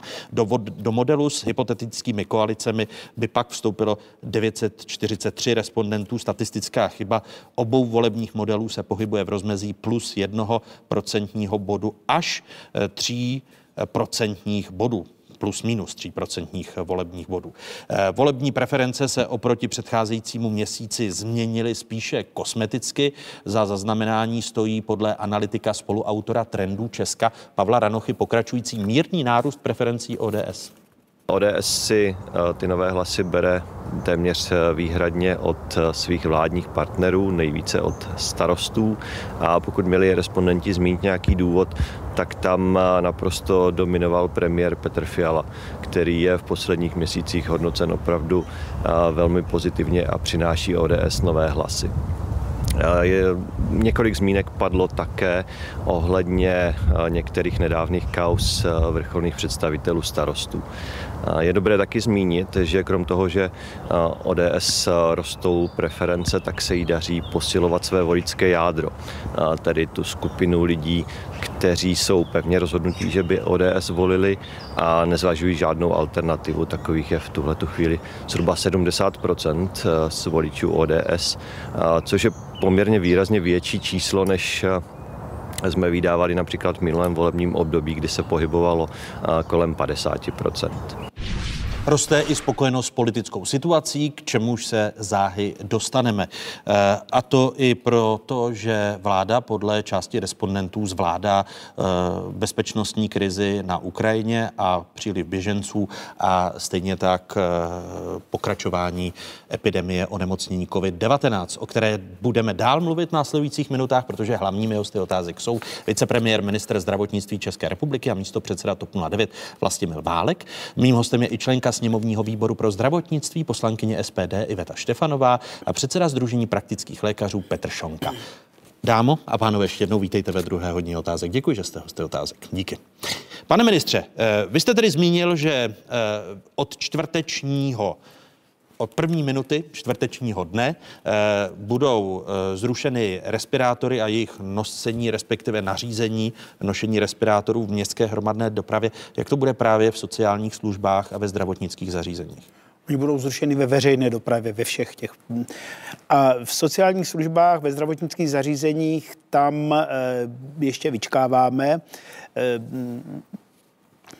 Ta situace tam zatím není úplně ideální, zatím stále zbytečně umírá spousta lidí na covid. Jsou to bez výjimky neočkovaní, bez výjimky ti lidé mají, eh, část z nich má těžký průběh, část je na jípkách. Já dál tu situaci monitoruji a ono to souvisí trošičku s tím, jaký mě předložil na, eh, NIZIP, jaký mě předložil Národní institut pro zvládání pandemie, vlastně plán řešení pandemie v, do konce roku a jaký plán jsem eh, předložil ministrům zdravotnictví Evropské unie, protože my budeme v předsednictví v, tom, v té druhé polovině letošního roku. Jedna z prvních konferencí se bude zabývat covidem. Tak pracovní moje představa je, že bych chtěl tady to nařízení alespoň částečně v těch zdravotnických zařízeních a e, v těch sociálních službách e, lůžkových zrušit někdy mm, koncem dubna, začátkem května to je pracovní představa, uvidíme, jak se ta situace bude vyvíjet. Ono ještě důležité, co se bude dít na podzim a souvisí to i s primární péčí, protože Eh, právě v září vyprší ta posilující dávka většině populace, včetně těch rizikových skupin. Když se podíváme na data, eh, lidem, kteří mají za sebou druhou nebo i třetí posilující dávku, běží devítiměsíční lhuta, po kterou jim bude platit vakcinační pas. A co vůbec bude s těmi pasy? V září bude 9 měsíců od své poslední injekce více než 4 miliony 700 tisíc naočkovaných starších 16 let. Jak vidíte, zda, zdat Ústavu eh, zdravotnických informací a statistiky. A u populace seniorů půjde přibližně o 1 700 tisíc naočkovaných starších 65 let. Máte, pane předsedo Šonko, teď se vás ptám jako eh, předsedy praktických lékařů, k dispozici informace, jak to bude s očkováním právě na podzim, protože je velmi pravděpodobné, že se eh, z onemocnění COVID-19 stává nebo stane to, to sezónní onemocnění. Máte už představu, jak to bude s očkováním a jestli eh, ten nápor lidí, kteří se budou chtít eh, naočkovat před tou možnou podzimní vlnou, tak jestli to zvládnou praktici? Je to předmětem aktuální diskuze, ono tam je poměrně hodně neznámých. My nevíme zatím, eh, nebo ne, není úplná schoda na tom, kdo by měl být očkován tou, tou podzimní dávkou, jestli to budou jenom některé rizikové skupiny, nebo jestli se to očkování nabídne úplně všem. V tuhle chvíli úplně nevíme jistě, jaké to budou vakcíny, protože se začíná mluvit i o tom, že mají být na podzim k dispozici už řekněme inovované vakcíny proti covidu, ale my nevíme, jestli budou nebo nebudou, eventuálně v jakém počtu. A potom také zatím nemáme úplně jasno, jak dlouhou dobu na to očkování budeme mít. To všechno jsou otázky, na které potřebujeme znát odpověď, abych byl schopen říct, jestli na to primární péče bude nebo nebude mít kapacitu. Mluví se samozřejmě o tom, že e, to bude poměrně velké množství lidí za poměrně krátkou času, e, krátký časový úsek, navíc v koincidenci s očkováním proti chřipce, takže se samozřejmě mluví o tom, že by měly očkovací centra e, být zapojená minimálně ve stávajících zdravotnických zařízeních zařízeních, v nemocnicích a tak dál, ale zatím, zatím eh, víc nevíme. Je to něco, o čem se intenzivně diskutuje, my jsme na to samozřejmě eh, připraveni se na tom podílet a eh, potřebujeme vědět víc.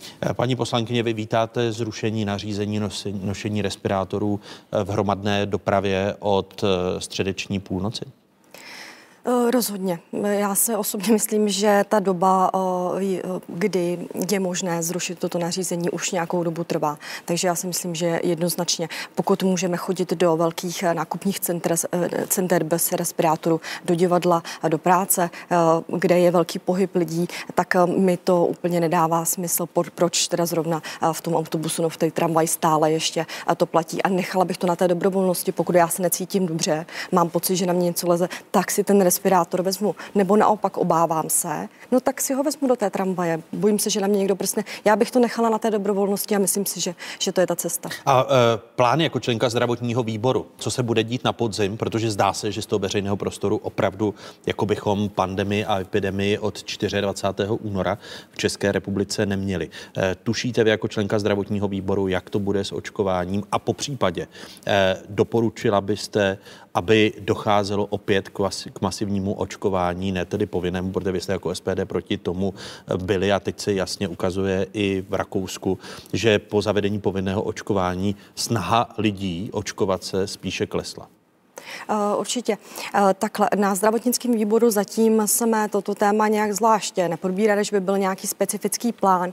Já eh, budu souhlasit s tím, že onemocnění COVID-19 se jednoznačně zařadí do těch sezónních onemocnění virových, a tak jak to vydáme u, u dalších těch onemocnění a zřejmě i to očkování, protože z těch nejnovějších informací víme, že ta imunita klesá jak po té očkovací látce, i po tom třetím boostru a i po prodělání té nemoci. Hovoří se zhruba i o čtyři, čtyřech měsících nějaké plné funkčnosti.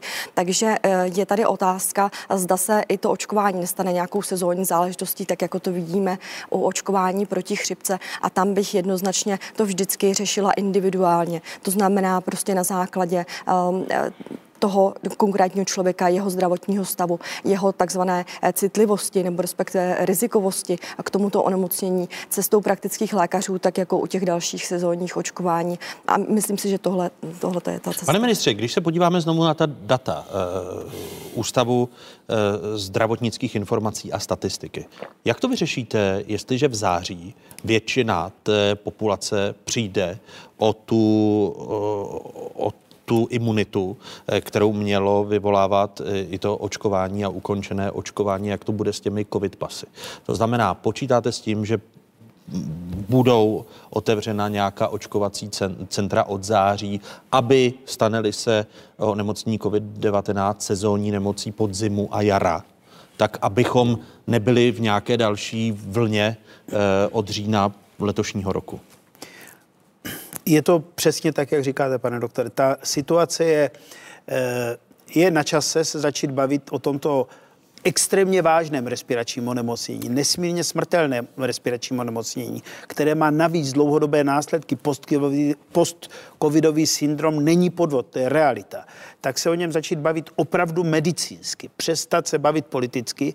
A moje obrovská ambice je, abychom se na tom zhodli jako ministři zdravotnictví a předložili Evropské unii obecný plán. Je z mého pohledu naprosto matoucí pro běžného občana, když každá země přichází s jinými pravidly, s jinou strategií a přitom tvrdí, že jsou to doporučení odborníků té země. Ale to se nestalo, to se nepodařilo za dva roky, no, onoho onemocnění. Vy počítáte s tím, že se to podaří během českého předsednictví? Tak možná jsem velký optimista, nicméně je to naše první konference, která se bude zabývat covidem. Eh, první konference v rámci našeho předsednictví.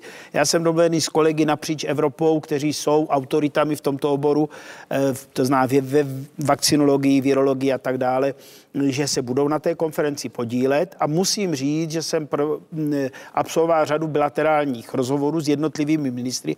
Postupně bych se chtěl potkat před naším předsednictvím s většinou ministrů nebo se všemi ministry zdravotnictví zemí Evropské unie a musím říct, že část z nich jsou lékaři.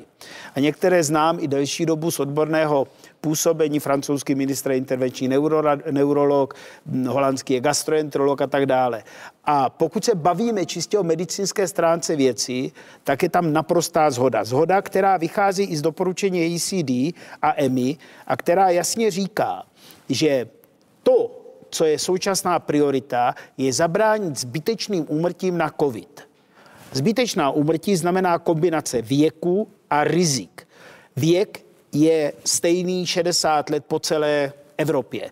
Rizika jsou v každé zemi jiná, záleží na tom, jaký je například body mass index populace, jaké nemoci v té zemi jsou, jestli je tam bronchopulmonální onemocnění častější a tak dále. Když to vztáhneme k české populaci. Naše populace co budete dělat od září? Riziková ano. a proto já musím počítat s tím, že každému seniorovi nad 60 let budu muset a chci nabídnout kvalitní očkovací látku a dát mu na výběr, zda použít proteinovou očkovací látku, kterou máme, nebo pokračovat v mRNA vakcínách a volit mezi těmi dvěmi, které se dají kombinovat. Naprosto je pravda to, co říkají kolegyně a kolega, že imunita, ta, ta, ta silná obrana organismu po další dávce očkování, a izraelská data 100 tisíc respondentů to potvrzují, trvá zhruba čtyři měsíce. A ta vlna začíná někdy v říjnu, to jsme si bohužel eh, ověřili dvakrát a bohužel vždycky kvůli tomu umírali stovky tisíce, desetitisíce lidí. Vrcholí v listopadu, v prosinci, v lednu a v únoru klesá. Tedy já budu muset v rámci září a října proočkovat naši populaci 60+, plus, což je zhruba 2,5 milionu lidí, 2 miliony lidí. To mohu dokázat jedině ve spolupráci všech, kteří se na tom udílí, očkovacích center, nemocnic a samozřejmě praktických lékařů. Systém, který teď hibernuje, který teď je připravený v záloze, budu muset aktivovat a budu ho muset spustit. Na Tedy to, i očkovací centra. No samozřejmě, budu muset spustit samozřejmě kampaň, kterou teď soutěžíme, která vysvětlí nutnost ne třetí, čtvrté, ale opakovaného očkování a bude se muset změnit i vnímání praktických lékařů, a bavili jsme se o tom, co se týká respiračních onemocnění. Protože dneska, když přijde pacient s respiračním onemocněním a není naprosto jasné, že to není COVID, musí být testován, tedy léčba bude na základě provedených testů. Bude se muset zjistit, jestli má angínu, chřipku, nachlazení horních cest dýchacích, anebo covida a na základě toho bude muset být cesta. Je to výzva ne pro české zdravotnictví, ale pro evropské zdravotnictví. A 2 miliony, to znamená, vy počítáte s tím, že tou rizikou skupinou budou jenom 2 miliony lidí starších 60 let, nebo uh, jak velký počet populace bude proočkován tou dávkou eh, v září, v říjnu, abychom tady nezažívali vysokou vlnu a opět eh, nátlak eh, těch těžce nemocných pacientů v tuzemských nemocnicích kvůli onemocnění COVID-19. Proočkován a naočkován musí být každý, kdo to bude stát, ale kvůli nemocnicím, kvůli zbytečným úmrtím, kvůli tomu, aby nebyli hospitalizovaní na jípkách a na ECMu, to budou muset být pacienti 55-60 plus, a především ti, kteří mají jakékoliv rizika. Budeme, muset, budeme se muset soustředit na domovy pro seniory. Jakýkoliv neočkovaný, nepřeočkovaný z této skupiny má riziko, když se nachladí, že průběh onemocnění bude vážný, že ten průběh bude smrtelný pokud se rozhodne do toho rizika jít, je to jeho riziko, je to špatné rozhodnutí, je to hloupé rozhodnutí a já musím být nachystán na to, že pokud se všech 100% těchto občanů rozhodne se nechat naočkovat, abych jim to umožnil tehdy, kdy to pro ně má smysl, což bude konec srpna, září, říjen, tak, aby ochrana jejich organismu byla právě v těch měsících, kdy vrcholí ta křivka. Celý systém Očkování, tak jak jsme ho zažili v těch uplynulých měsících, respektive v uplynulém roce a půl v České republice, tak se spustí opět od 1. září a bude zapotřebí naočkovat eh, tedy 3 miliony rizikových lidí, ale dobré je, aby se nechal naočkovat každý. Přesně tak. Eh, vy jste také sliboval reformu zdravotního systému. V souvislosti s reformou hygieny eh, mluvilo se o možném osudu eh, současné hlavní hygieničky Svrčinové. Teď chcete přijít tedy s reformou těch organizací má vzniknout státní zdravotní služba, pod kterou by byly hygienická služba České republiky, aby i hlavní hygienik dosáhl na ty krajské hygieny. Kdy poslanecké sněmovně a tady paní poslankyni předložíte eh, reformu hygien, respektive eh, vznik toho státní, eh, té státní zdravotní služby, pod kterou bude státní zdravotní ústav, úzis a, a hygieny? Já myslím, že se senátory, se zdravotním výborem Senátu, ta debata proběhla buď to minulý týden nebo tento týden. Pan náměstek Pavlovicí eh, má toto za úkol a byl tímto pověřen. Eh, zdravotní výbor poslanecké sněmovny je zván na ministerstvo zdravotnictví příští týden ve středu, jestli si to zpamatuju. A bude to jeden z bodů, kde jim budeme říkat předběžné informace. Já bych chtěl, abychom intenzivně diskutovali o tom, jaký je ten můj záměr, respektive jaký je záměr, to není můj záměr, záměr. Jsou vlastně čtyři, kteří se podílí na tom, jak by to mělo vypadat. Je to šéf eh, hygieny, krajské hygieny eh, z Plzně, je to hlavní hygienička, je to ředitelka státního zdravotního ústavu a profesor Dušek. A tito čtyři dávají dohromady nějakou představu. Moji poradci, eh, jak si nad tím dí, v těle s paní doktorkou Tobiášovou a dávají ten nezávislý pohled poradců. Já bych chtěla, aby ta diskuze probíhala do června neformální diskuze se zdravotním výborem Senátu a poslanecké sněmovny. První fázi toho zákona bych rád představil vládě někdy v červnu, tak aby, eh, aby prošla už mezi rezortem a v červnu teda vláda viděla tu první část. Druhou část zákona bych chtěl mít přes prázdniny hotovou tak, abychom ji mohli spustit do schvalovacího procesu poslanecké sněmovny začátkem září nebo tedy v září. Eh, tedy aby začal ten státní, ta zda, státní zdravotní služba, pod kterou bude státní zdravotní ústav, hygieny a ÚZIS, aby eh, vznikla k prvnímu lednu? Tak Je to- ideálně je to by- je to velmi komplikované, je to velmi optimistická představa. Já udělám všechno pro to, aby k prvnímu lednu mohl ten zákon být platný. Je potřeba říct, že do této doby, do září, do ledna letošního roku na něm nikdo nepracoval. Já jsem ten úkol ministerstvu okamžitě dál. Pokud by se podařilo tak rozsáhlou novelu a reorganizaci udělat během jednoho roku, považoval bych to za obrovský úspěch, ne můj, ale aparátu ministerstva zdravotnictví a všech těch, co se na něm podílí. Proto chci, aby se ten proces trošku nestandardně obrátil a abychom jaksi první diskutovali se zdravotním výborem a mm, jak Senátu, tak parlamentu o té pracovní novele, o té představě, abychom co nejvíc sladili noty napříč politickým spektrem, bavili se o tom odborně a řekli si, jak by to mělo vypadat.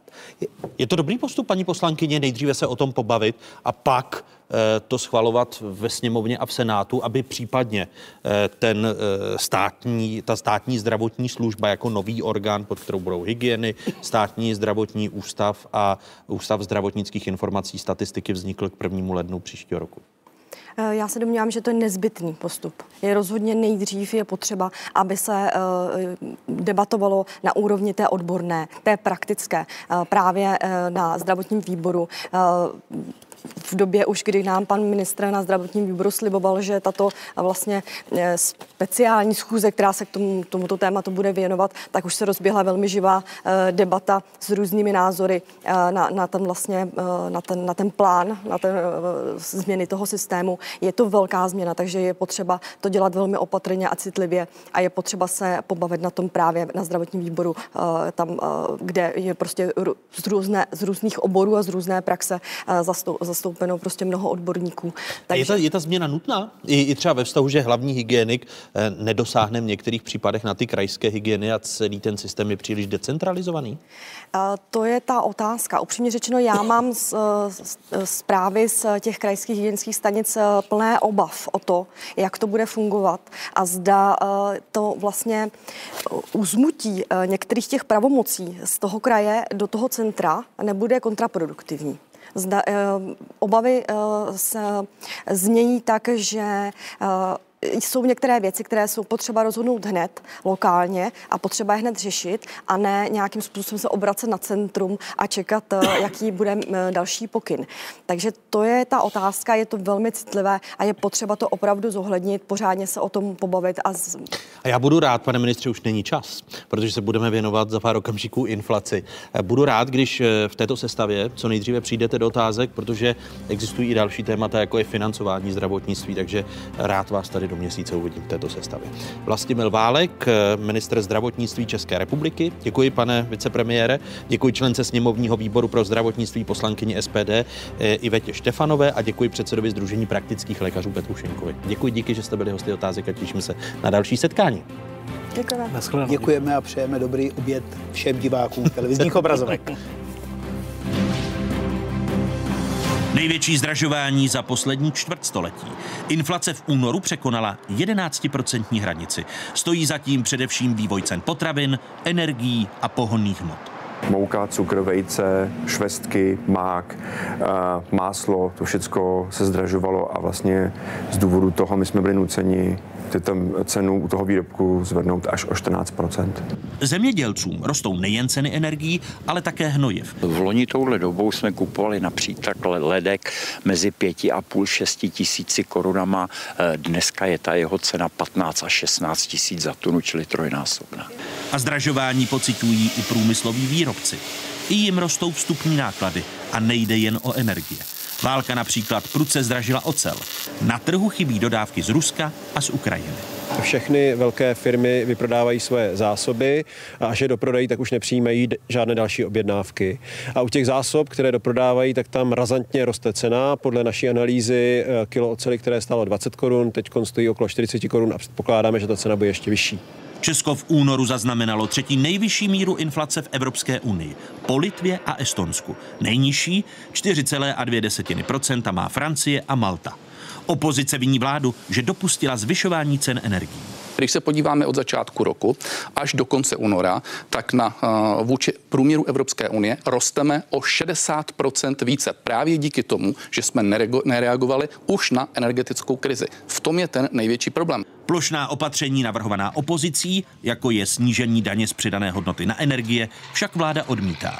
My si v době, kdy nám pár set kilometrů od hranic zuří válka, ve které umírají lidé a kdy se vede energetická válka mezi Ruskou federací a Evropou, tak my si nemůžeme dovolit rozdávat peníze někomu, kdo je nepotřebuje. Kvůli rostoucím cenám za to vláda od dubna zvýšila hranici životního a existenčního minima o 10 Odpovídá to tomu přibližnému růstu spotřebitelských cen, které se týká opravdu jako výživy a osobní spotřeby této skupiny obyvatel. Na růst inflace také už po několikáté zareagovala Česká národní banka.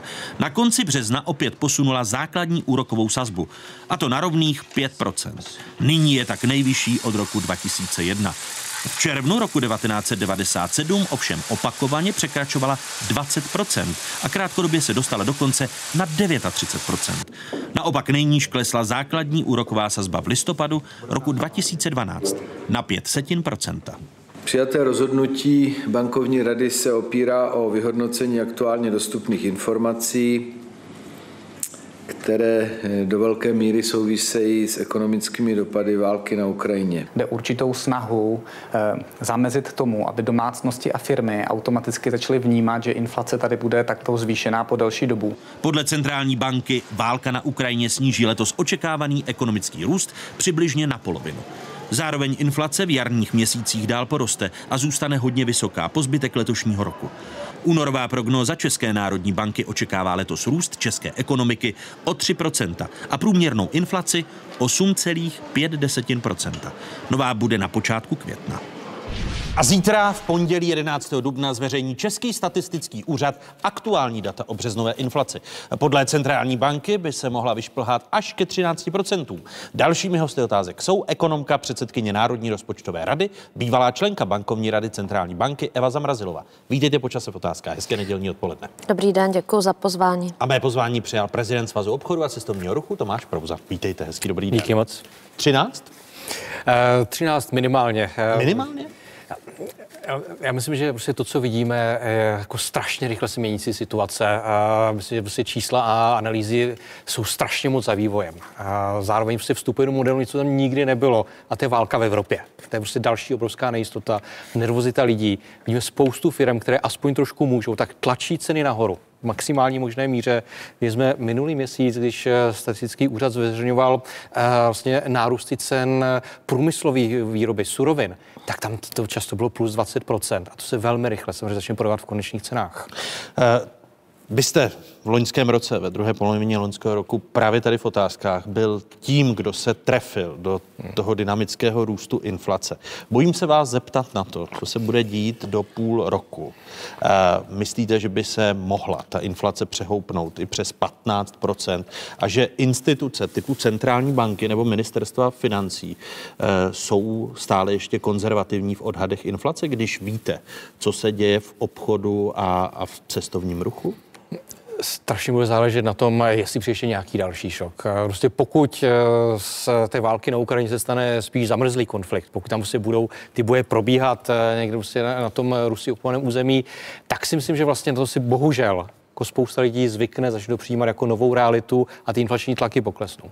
Pokud se ta válka naopak zhorší, pokud případně opravdu tady dojde eh, k nějakým vlastně masivním eh, výpadkům, zejména plynu z Ruska, tak samozřejmě ten tlak bude opačný. Já myslím, že to je opravdu je to strašně nepředvídatelné. A to, co vidíme na té běžné úrovni, tak eh, vracíme se trošku mentálně do začátku covidu na jaře 2020. Lidi začínají šetřit, začínají se bát.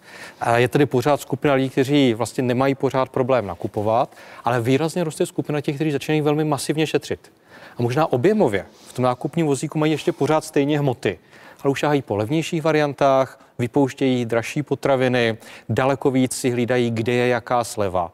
Takže pořád ještě chtějí ten objem nakupovat, ale už výrazně snižují náklady na ten nákup.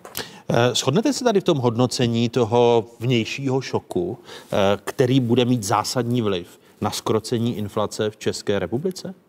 No, v zásadě samozřejmě ano. Já jsem mm, taky upozorňovala na to, že my vlastně, a myslím i v OVM, že my vlastně máme to takzvané inflační podhoubí, jedno z nejúrodnějších v Evropě a to ze dvou důvodů. Protože tady je od dubna 2018 víc eh, volných pracovních míst než nezaměstnaných, což eh, hnalo několik let eh, úroveň mzdy rostly rychleji než produktivita práce. Růst jednotkových mzdových nákladů, to je takový ukazatel nerovnováhy, který uh, produkuje, produkuje Evropská komise, je u nás, byl u nás z asi 19% tříletého průměru jeden z nejvyšších v celé Evropě, naprosto mimo veškerá toleranční pásma, protože uh, ta, to toleranční pásmo bylo do 12%, tam máme 19. 19. No, měli jsme 19. No a na to nasedl v té covidové době e, efekt vládních výdajů, protože taky, jak už jsem opakovaně říkala, já neříkám, že vláda neměla pomáhat v žádném případě, ale vždycky říkám, aby si lidé uvědomili, že dostali peníze za nevyrobené zboží, neprovedené služby, neodvedenou práci. A e, to samozřejmě mělo vysoký inflační potenciál. A e, do toho teď přišla ještě ta válka na Ukrajině, to znamená tlak na ceny, na ceny paliv. Já chci navázat právě na naše, na naše i předchozí rozhovory, paní, paní eh, předsedkyně, které jsme tady vedli spolu v otázkách. Když se podíváme na ty inflační tlaky, respektive kritéria, co v Česku přispívalo době minulé k té vysoké inflaci. Eh, my to vidíme v obchodech, že eh, cen, ceny pohodných mod olejů v únoru stouply o 31%. O 30% meziročně zdražilo máslo, o 28% plyn, o víc než 22% elektřina. Zdražuje mouka, cukr, mléko. Vidíme ta, ta, ta čísla. Eh, které inflační tlaky se v České republice snižují a využíváme dostatečně prostoru v rámci domácího prostředí ten prostor pro snížení inflačních tlaků, když necháme stranou Ukrajinu, jestli mi oba rozumíte. Jo? Já vám Protože rozumím. Pevnější šok, to není možné ovlivnit. Já myslím, že už to tady pan prezident řekl docela srozumitelně. Ono eh, vlastně veškeří obchodníci, provozovatelé služeb se snaží de facto nějakým způsobem zahojit po tom covidu. Co tady eh, de facto ceny potravin, jestli dobře vnímám, eh, tak se zvýšily, dejme tomu, o necelých 6 ale ceny ve stravování stouply o 12% meziročně. Tady vidíme prostě určitou diskrepanci a evidentně tlak na ty marže třeba v restauracích.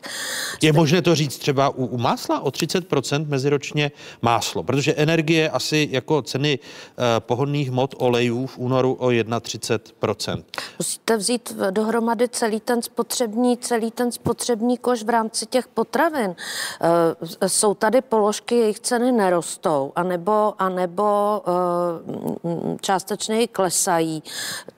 Některého ovoce, já nevím, banány třeba nezdražují jenom čistou namátkou.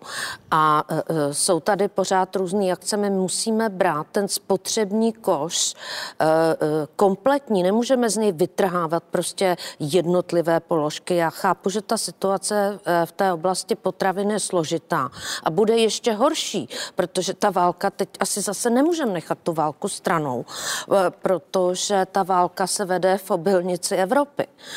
Takže asi ty uvidíme, jaké bude to číslo zítra, asi bude podstatně vyšší, než bylo těch 5,9.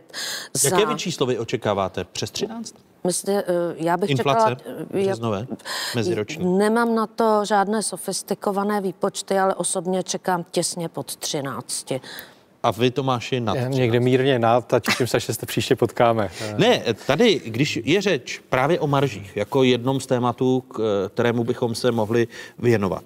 Prudký e, růst cen pohonných hmot. Ministerstvo financí přistoupilo ke kontrolám marží prodejců paliv ministerstvo data sbírá zhruba od poloviny března. Výsledky nejsou podle ministra financí Zbyňka Stanjury teď uspokojivé. První výsledky rezort zveřejnil na webu ministerstva. Průměrná marže u litru nafty v únoru podle dat ministerstva financí činila 3 koruny. V březnu byla 4,90, tedy dostala se k 5 korunám, rozdíl zhruba 2 koruny.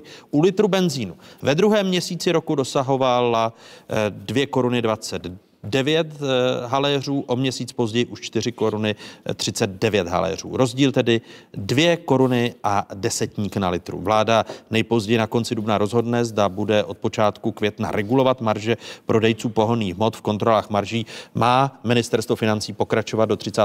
září. Původně s nimi měl rezort v plánu skončit eh, ke konci tohoto měsíce. Já jsem zdůraznil, že nechcem po nikom, aby podnikal ze ztrátou, ale říkal jsem, že není vhodné a není přijatelné, aby v tak krizové situaci ty průměrné marže rostly. Řekl jsem, že v těchto dnech, v příštích dnech budeme pracovat na zpracování toho cenového výměru a je to vlastně na reakci trhu, jestli k němu vláda bude muset přistoupit nebo ne.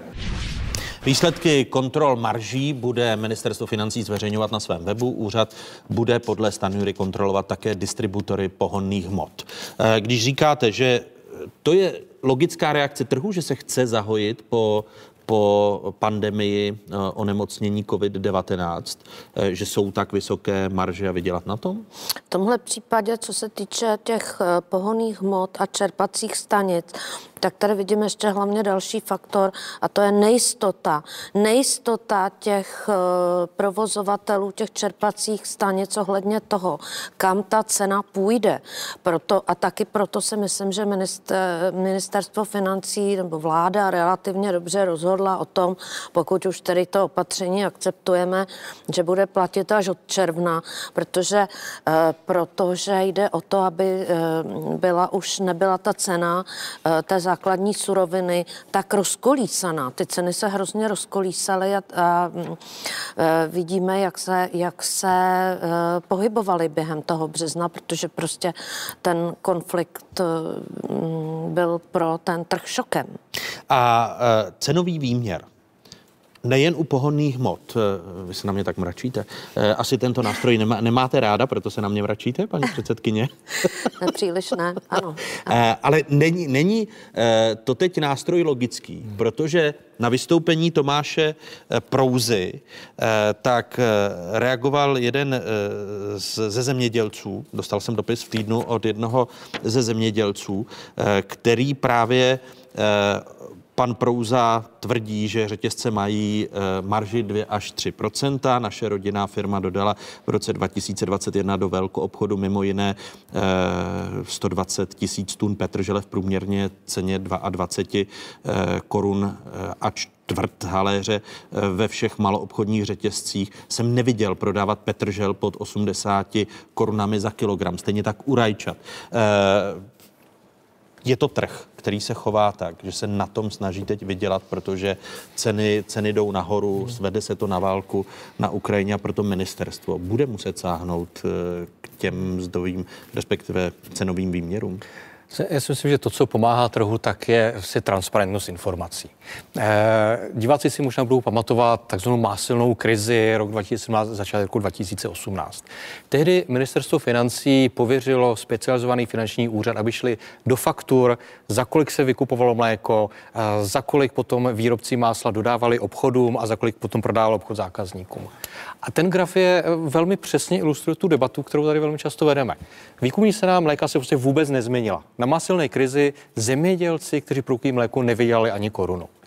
Ten, kdo navyšoval ceny, byli čeští dominantní výrobci másla, kteří prostě viděli, že tady vzniká nějaká panika, ještě ji velmi často živili, a obchod si pořád držel stejnou marži.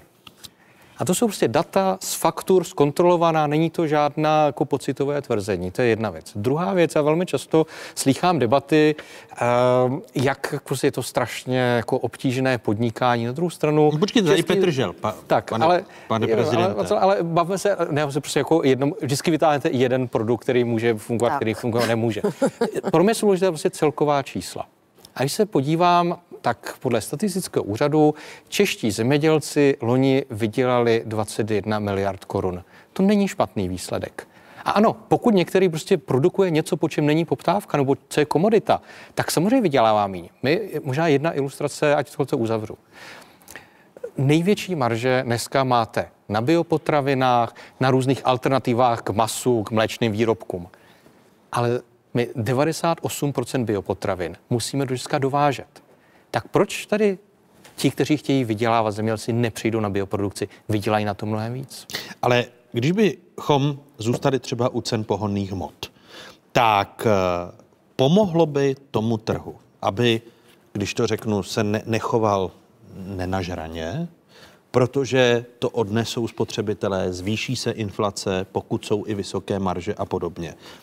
Pomohlo by trhu, pokud by ministerstvo financí cenový výměr uplatnilo u cen pohonných hmot a všichni ostatní obchodníci věděli, může toto nastat u jiných komodit? Já si myslím, že mi to vadí, protože eh, když řeknete, že tady bude nějaká maximální marže, tak jsou pumpy, které na tom vydělali obrovské peníze, přimají nízké náklady, jsou třeba na vlastním pozemku, musí splatit a jiní na tom budou prodělávat. Dobře, každý má úplně jiné vstupní náklady. To, co podle mě má smysl a co je dobře, tak e, dostávat ven mnohem víc informací, si publikovat ta data, které vláda má a prostě ukazovat. Já si myslím, že tady zase typicky benzínové pumpy jsou velmi specifický trh, kde opravdu ty ceny se vždycky v nějaké relativně úzké oblasti se kopírují mezi sebou. Bylo vidět, když Eurooil, vlastněný 100% státním podnikem Čepro, srazil ceny ze dne na den velmi výrazně, tak to okamžitě tam, kde jsou pumpy Eurooilu, stáhlo i ceny na dalších pumpách. A to je ta cesta. Nemyslíte tedy cenový výměr, že by to prospělo, pokud by se uplatnil u mm pohonných hmot a, a ostatní by se začali bavit. Ale velmi pragmaticky, já myslím, že lepší, stačí úplně dávat informace a vy všichni ukřijete ti, kteří tu situaci budou zneužívat. Eh, ptám se proto, že eh, veřejnost je nespokojená, ukazují to i nejnovější sociologická data, která máme k dispozici v rámci trendů Česka 2022. Růst cen z poslední doby lidé pocitují podle našeho nejnovějšího sociologického šetření v oblasti energií. Sociologové se ptali, nakolik se lidé v současné situaci omezují. A tady už vidíte data na svých obrazovkách. Téměř polovina obyvatel se v nějaké míře musí za současné situace omezovat. Konkrétně dvě pětiny částečně a desetina výrazně. V případě potravin se omezují asi dvě pětiny obyvatel, respektive dotázaných vzorek 12 respondentů, data sbíraná od poloviny března do konce března, respektive do 1. dubna. Přičemž třetina částečně a téměř desetina výrazně. Dvě pětiny dotázaných v trendech Česka 2022 se omezují také pokud jde o pohonné hmoty. Podrobnosti k sociologickému šetření dodává spoluautor trendů Česka Pavel Ranocha. Je to vidět například na tom, jak se snaží ušetřit za energie, kdy nám polovina lidí říká, že už to v tuhle tu chvíli dělá a desetina eh, velmi výrazně. A ještě vyšší číslo vidíme u eh, lidí s nižším vzděláním a u seniorů, tedy u skupin, u kterých se dá očekávat eh, nižší příjem. A zajímavé jsou taky například potraviny, kde je velký rozdíl podle dosaženého vzdělání, kdy mezi vysokoškoláky šetří v tuhle chvíli na potravinách zhruba čtvrtina lidí, když to u lidí bez maturity je to celá polovina. Data pocházejí z průzkumu agentury Kantar. Eh, pro českou televizi. Dotazování se uskutečnilo od 14. března do 1. dubna prostřednictvím technologie Katy. Reprezentativní vzorek jsem zmiňoval 12 respondentů. Když jste, paní předsedkyně, proti těm protitržním nástrojům, instrumentům, jako je cenový výměr a podobně, tak se ukazuje v té společnosti, že právě po covidu, ale zároveň i v souvislosti s ukrajinskou krizí, vysokými cenami, vysokou inflací, může se část společnosti opět dostat do problémů může dojít ke zvýšenému počtu exekucí. V uplynulých letech eh, se tady řešil problém, eh, který tady v České republice zásadně byl, tedy exekuce, že dojde k schudnutí části společnosti, což může vyvolávat sociální napětí. Jakými jinými kroky to tedy řešit, když ne těmi protitržními? Ke schudnutí obyvatelstva dojde zcela evidentně především tedy vlivem té ruské agrese.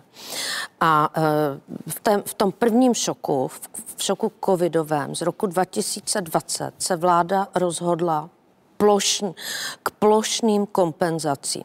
Plošné kompenzace vedly k tomu, že za ty dva covidové roky na vkladech domácností na bankovních účtech přistálo o půl bilionu korun více, eh, než tam bylo před covidem. To znamená, že domácnosti jako celek vůbec nemuseli čerpat ze svých úspor, naopak úspory zvyšovaly.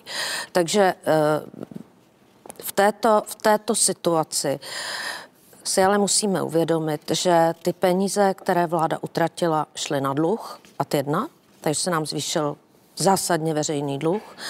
A dvě, ty peníze pomohly, jak už jsem řekla na začátku, roz, rozvířit to inflační podhoubí. Takže myslím si, že ta stejná zkušenost by se opakovat neměla, protože ve, eh, pokud by zase se ta vláda snažila dělat něco plošně a kompenzovat všem nějakým způsobem ten propad životní úrovně nebo oslabení životní úrovně, které nás čeká, tak to bude mít zase ten stejný dopad eh, zvýšení státního dluhu a další vlastně udržení té inflace, tak jak jsme ho viděli ve Spojených státech 70. let, kdy ho zarazil až eh, guvernér Vol, eh, Volker. Takže... Ale jaká, jakákoliv vláda, že vstupují do vaší řeči, no. Eh, teď nemá mnoho dobrých řešení, hmm. protože vysoká inflace, Jiří Rusnok v tomto pořadu před třemi nedělemi odhadl nulový růst ekonomiky, tedy Nevyhneme se stagflaci? Já bych jenom dopověděla, co bych viděla za ta vhodná opatření. Já si myslím, že tady bohužel se zvýší okruh osob, které uh, budou čelit opravdu vážným problémům a těm lidem je třeba maximálně pomoci. Ale je to, jsou, ohroženo chudobou bylo ještě přednedávnem 10% lidí, možná, že to číslo se zvýší na 20, 25, třeba i 30% A té třetině je potřeba pomáhat adresně tak, aby opravdu žili v důstojných podmínkách. Ale ty zbylé dvě třetiny musí čerpat z úspor a a vydržet, vydržet to období, eh, ve kterém jim životní úroveň neporoste, možná i poklesne, ale ne, nepoklesne, nepoklesne až k hranici chudoby. A vy, to jsou vaše propočty, že odhadujete, že až Já z těch řekla, 10% až třetina lidí by Já mohla myslím, že to je naprosto nejhorší maximum, které jsem ohrožena. zatím viděla prostě v tom, eh, v tom spektru odhadů, které se, které se objevují v nejrůznějších, v nejrůznějších průzkumech a tak dále. Proto jsem řekla až takto drasticky vysoké číslo, protože když si vyčleníte nějakou částku a eh, roz, rozdáte ji plošně 10 eh, milionům lidí, 4,5 milionu domácnostem, tak ten efekt pro tu pro tu spodní desetinu nebo pětinu je prostě, je prostě eh, násobně menší, než kdybyste tu částku prostě využil pouze pro tu nejslabší část obyvatelstva. A současně vám tam nevzniknou ty inflační tlaky. Ty vznikají proto, protože jestliže ty bohatší domácnosti budou moci pořád žít stejně, tak tu inflaci budeme jenom tlačit před sebou a nezbavíme se jí nikdy. A, respektive v dohledné době. Pardon. A teď, teď ten krok vlády, na který se vás obou chci zeptat, nebo kroky vlády, aby se česká ekonomika vyhnula stagflaci. To znamená kombinaci vysoké inflace a e, nulového, e, nedej Bůh, ještě dokonce záporného růstu ekonomiky. Vyhneme se stagflaci? E, aktuální prognóza ministerstva financí naznačuje růst 1,2 e, Počítá přitom s inflací něco přes 12 Je zatím existuje reálná šance, že se té stagflace vyhneme. Ale já prosím pěkně o to, že ten růst není problém číslo jedna. Problém číslo jedna, ta nejhorší nemoc, kterou tady v ekonomice máme, je ta inflace. Jsou dvě nejzávažnější ekonomické nemoci, hospodářské poruchy. Je to inflace a nezaměstnanost. Nezaměstnanost zatím v Česku skutečně nehrozí. Pořád máme nejnižší nezaměstnanost eh, v Evropě a máme tady víc pracovních míst než nezaměstnaných. Ale ta inflace nás opravdu bolí a je to priorita, eh, prioritní problém, s kterým musí, eh, musí bojovat Česká národní banka a vláda ji v tom nesmí, tak říkajíc, nějak podkopávat kotníky, respektive musí v tom podporovat. A to může jenom tím, že vládní výdaje budou adresné, účelné a efektivní. Eh, Tomáši Prouzo, eh, jste i vy optimistický s ohledem na ta data ministerstva financí, že se v letošním roce vyhneme stagflaci, když přitom od eh, i vašich členů zaznamená zaznamenáváme zásadní dysfunkce v eh, dodavatelsko-odběratelských řetězcích, že se nepřijímají ku příkladu objednávky na, na železo a, a další věci. Bude záležet na tom, jestli vláda dokáže dobře udělat tři věci. Tou první je výrazně otevřít český pracovní trh. Tedy pořád spousta firm, které nemohou najít dostatek lidí, mají výrazně víc objednávek, než jsou schopni nakonec vyrábět. Čili pokud chceme podpořit růst, musíme firmám pomoct, aby měli dostatek lidí. Nemění se to teď s tou migrační krizí? Velmi omezeně. To je jako výrazně jiná skladba lidí. Uh, Ukrajinci, kteří přicházejí, tak ti pomáhají saturovat poptávku uh, v gastronomii, ve službách, ale jako velmi ne v průmyslu. A to je to, kde potřebujeme prostě maximum lidí. Druhá věc, kterou uh, vláda musí výrazně urychlit, tak je snižování byrokracie, administrativní zátěže. Pokud něco drží české firmy při zemi, je to právě ta zbytečná česká byrokracie. A to je potřeba prostě velmi razantních kroků. Já jsem že jeden z nich oznámil pan ministr Válek eh, tady zhruba před hodinou to výrazné zjednodušení pracovně lékařských služeb. To je, myslím si, jedna jako skvělá ukázka, že věci jdou dělat, jdou dělat rychle. A třetí věc, kterou musí vláda udělat, je výrazně tady navýšit eh, dostupnost peněz na modernizaci české ekonomiky, snižování závislosti na Rusku, eh, snižování energetické náročnosti. Tady zase, myslím si, máme dobrý startovací bod, kdy pan premiér Fiala vyhlásil v sobotu na kongresu vlastně pětiletý plán vlastně zbavení se závislosti na Rusku. Kdyby to bylo za tři roky, bylo by to samozřejmě lepší. Ale tady prostě ty peníze existují. Je spousta evropských peněz. Musíme být dostatečně důrazní v tom, trošku přesměrovat je z některých věcí, které možná před třemi lety zněly dobře, dneska prostě priorita nejsou. A tlačit na to, abychom snižovali náklady a mohli vyrábět to, kde máme objednávky. Uh... A budeme schopni se vyhnout v těch následujících měsících stagflace? Eh, myslím, pokud uděláme tyhle ty tři kroky, nebo aspoň dva z nich, eh, ten třetí, ty investice jsou dlouhodobější, ale otevřít pracovní trh jde velmi jednoduše, snižovat byrokracii, opravdu otázka měsíců, když vláda bude chtít. A to bez pochyby firmám pomůže, aby tady růst byl a aby byl možná ještě i lepší, než se dneska čeká. Eh, může se vyhnout vláda tomu sociálnímu konfliktu a být zodpovědná, protože tady Eva Zamrazilová o tom z pozice předsedkyně Národní rozpočtové rady vlády mluvila, že pokud v těch nejhorších odhadech třetina populace kvůli Putinově agresi na Ukrajině důsledkům pro evropskou a, a českou ekonomiku spadne e, do chudoby, tak ta opatření dělat selektivní, posílit a mít robustní sociální systém na místo plošných, eh, plošných opatření. Eh, rozhodně ano. Prostě ta pomoc musí být cílená, musí být jednoduchá. To dneska bohužel velmi často není. A musí tady jako vláda eh, lidem vysvětlovat, že říct si o pomoc není špatně. Dneska spousta lidí si ani nepožádá o pomoc, na kterou by měla nárok. Stydí se za to, bojí no ono, se jít ono, na i ta, I ta zbytečná administrativa to ukazuje. Tak. Podívejme se na kompenzace, na kompenzace ohledně energií. Jestliže požádá o, o ty kompenzace pouze 40 tisíc lidí, tak je někde chyba. Tak, já ale proto říkám, eh, ty, vláda ty peníze má, to uh, neumí je dostat k lidem, a neumí to k ním dostat levně. Prostě často ten systém administrace těch dávek stojí víc než ty dávky samotné.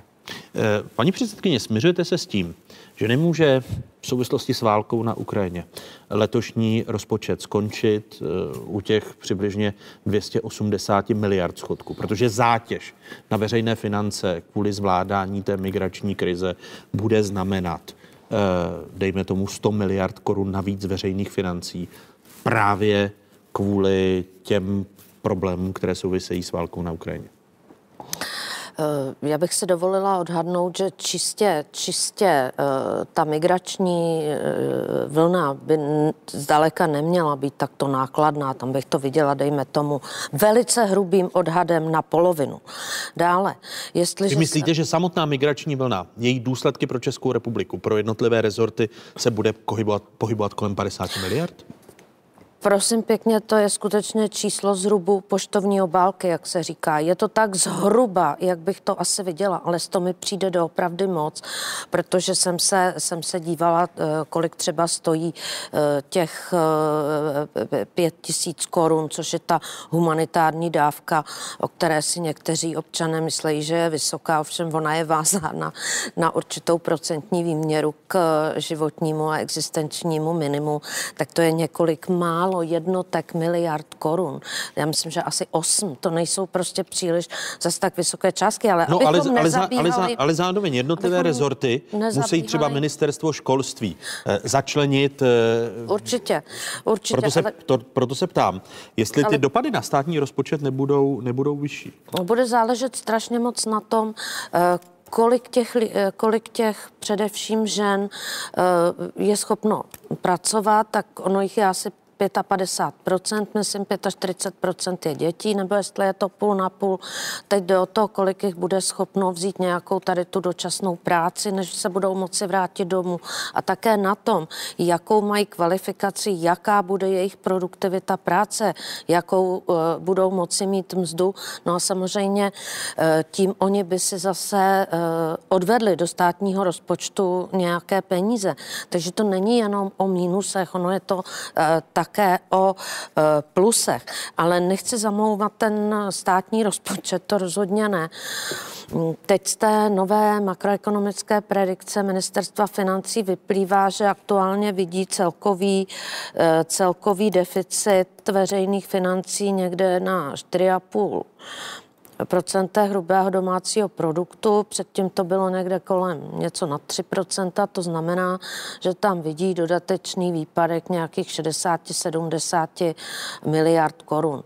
Takže eh, vzhledem k tomu, že doopravdy eh, pokud, pokud bude ta vládní pomoc cílená, pokud budou ty vládní kroky cílené, budou nějakým způsobem směřovány tak, jak říkal pan prezident, eh, eh, rozumné investice, zbavování se závislosti energetické na Rusku a tak dále, tak samozřejmě mm, ne, Samozřejmě, že se mi ten deficit nelíbí, nemám z něj radost, ale těžko, těžko to mohu nějak tvrdě kritizovat. Ale jenom bych ještě To připomněla znamená, že po- to, podle, tě, podle těch vašich propočtů by eh, ten deficit eh, v letošním roce nemusel překročit těch 350 miliard korun.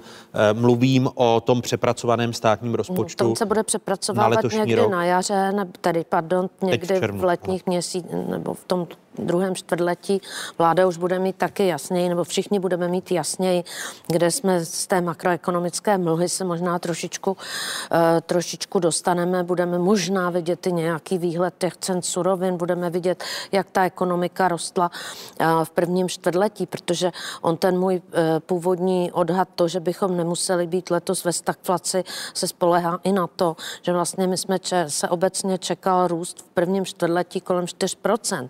Takže kdyby to ve zbytku roku byla, dejme tomu nula, tak vám tam zůstane to, eh, ta, ta čtvrtina, to 1% pro celý rok, takže to, to, to první čtvrtletí de facto máme, máme za sebou. Ale ještě bych jako poslední chtěla říct, že že bohužel se naplnily i ty naše, i ty naše obavy a o tom jsem tady hovořila mnohokrát, eh, že ta eh, opravdu nezodpovědná fiskální politika z minulosti přináší už teď velké zvyšování eh, úroků pladeb ze státního dluhu. Oni byli kolem 40 miliard a teď z té nové predikce vyplývá, že už za tři roky budou 80. A to je přesně to, před čím jsme varovali několik let, protože prostě úroky ze státního dluhu jsou tím výdajem, který musí stát zaplatit jako první. Říká Eva Zamrazilová, ekonomka, předsedkyně Národní rozpočtové rady a děkuji i prezidentu Svazu obchodu a cestovního ruchu Tomáši Prouzovi. Děkuji, že jste byli mými hosty a těším se na další setkání v otázkách. Díky za pozvání, hezký Děkuji. všem. Děkuji.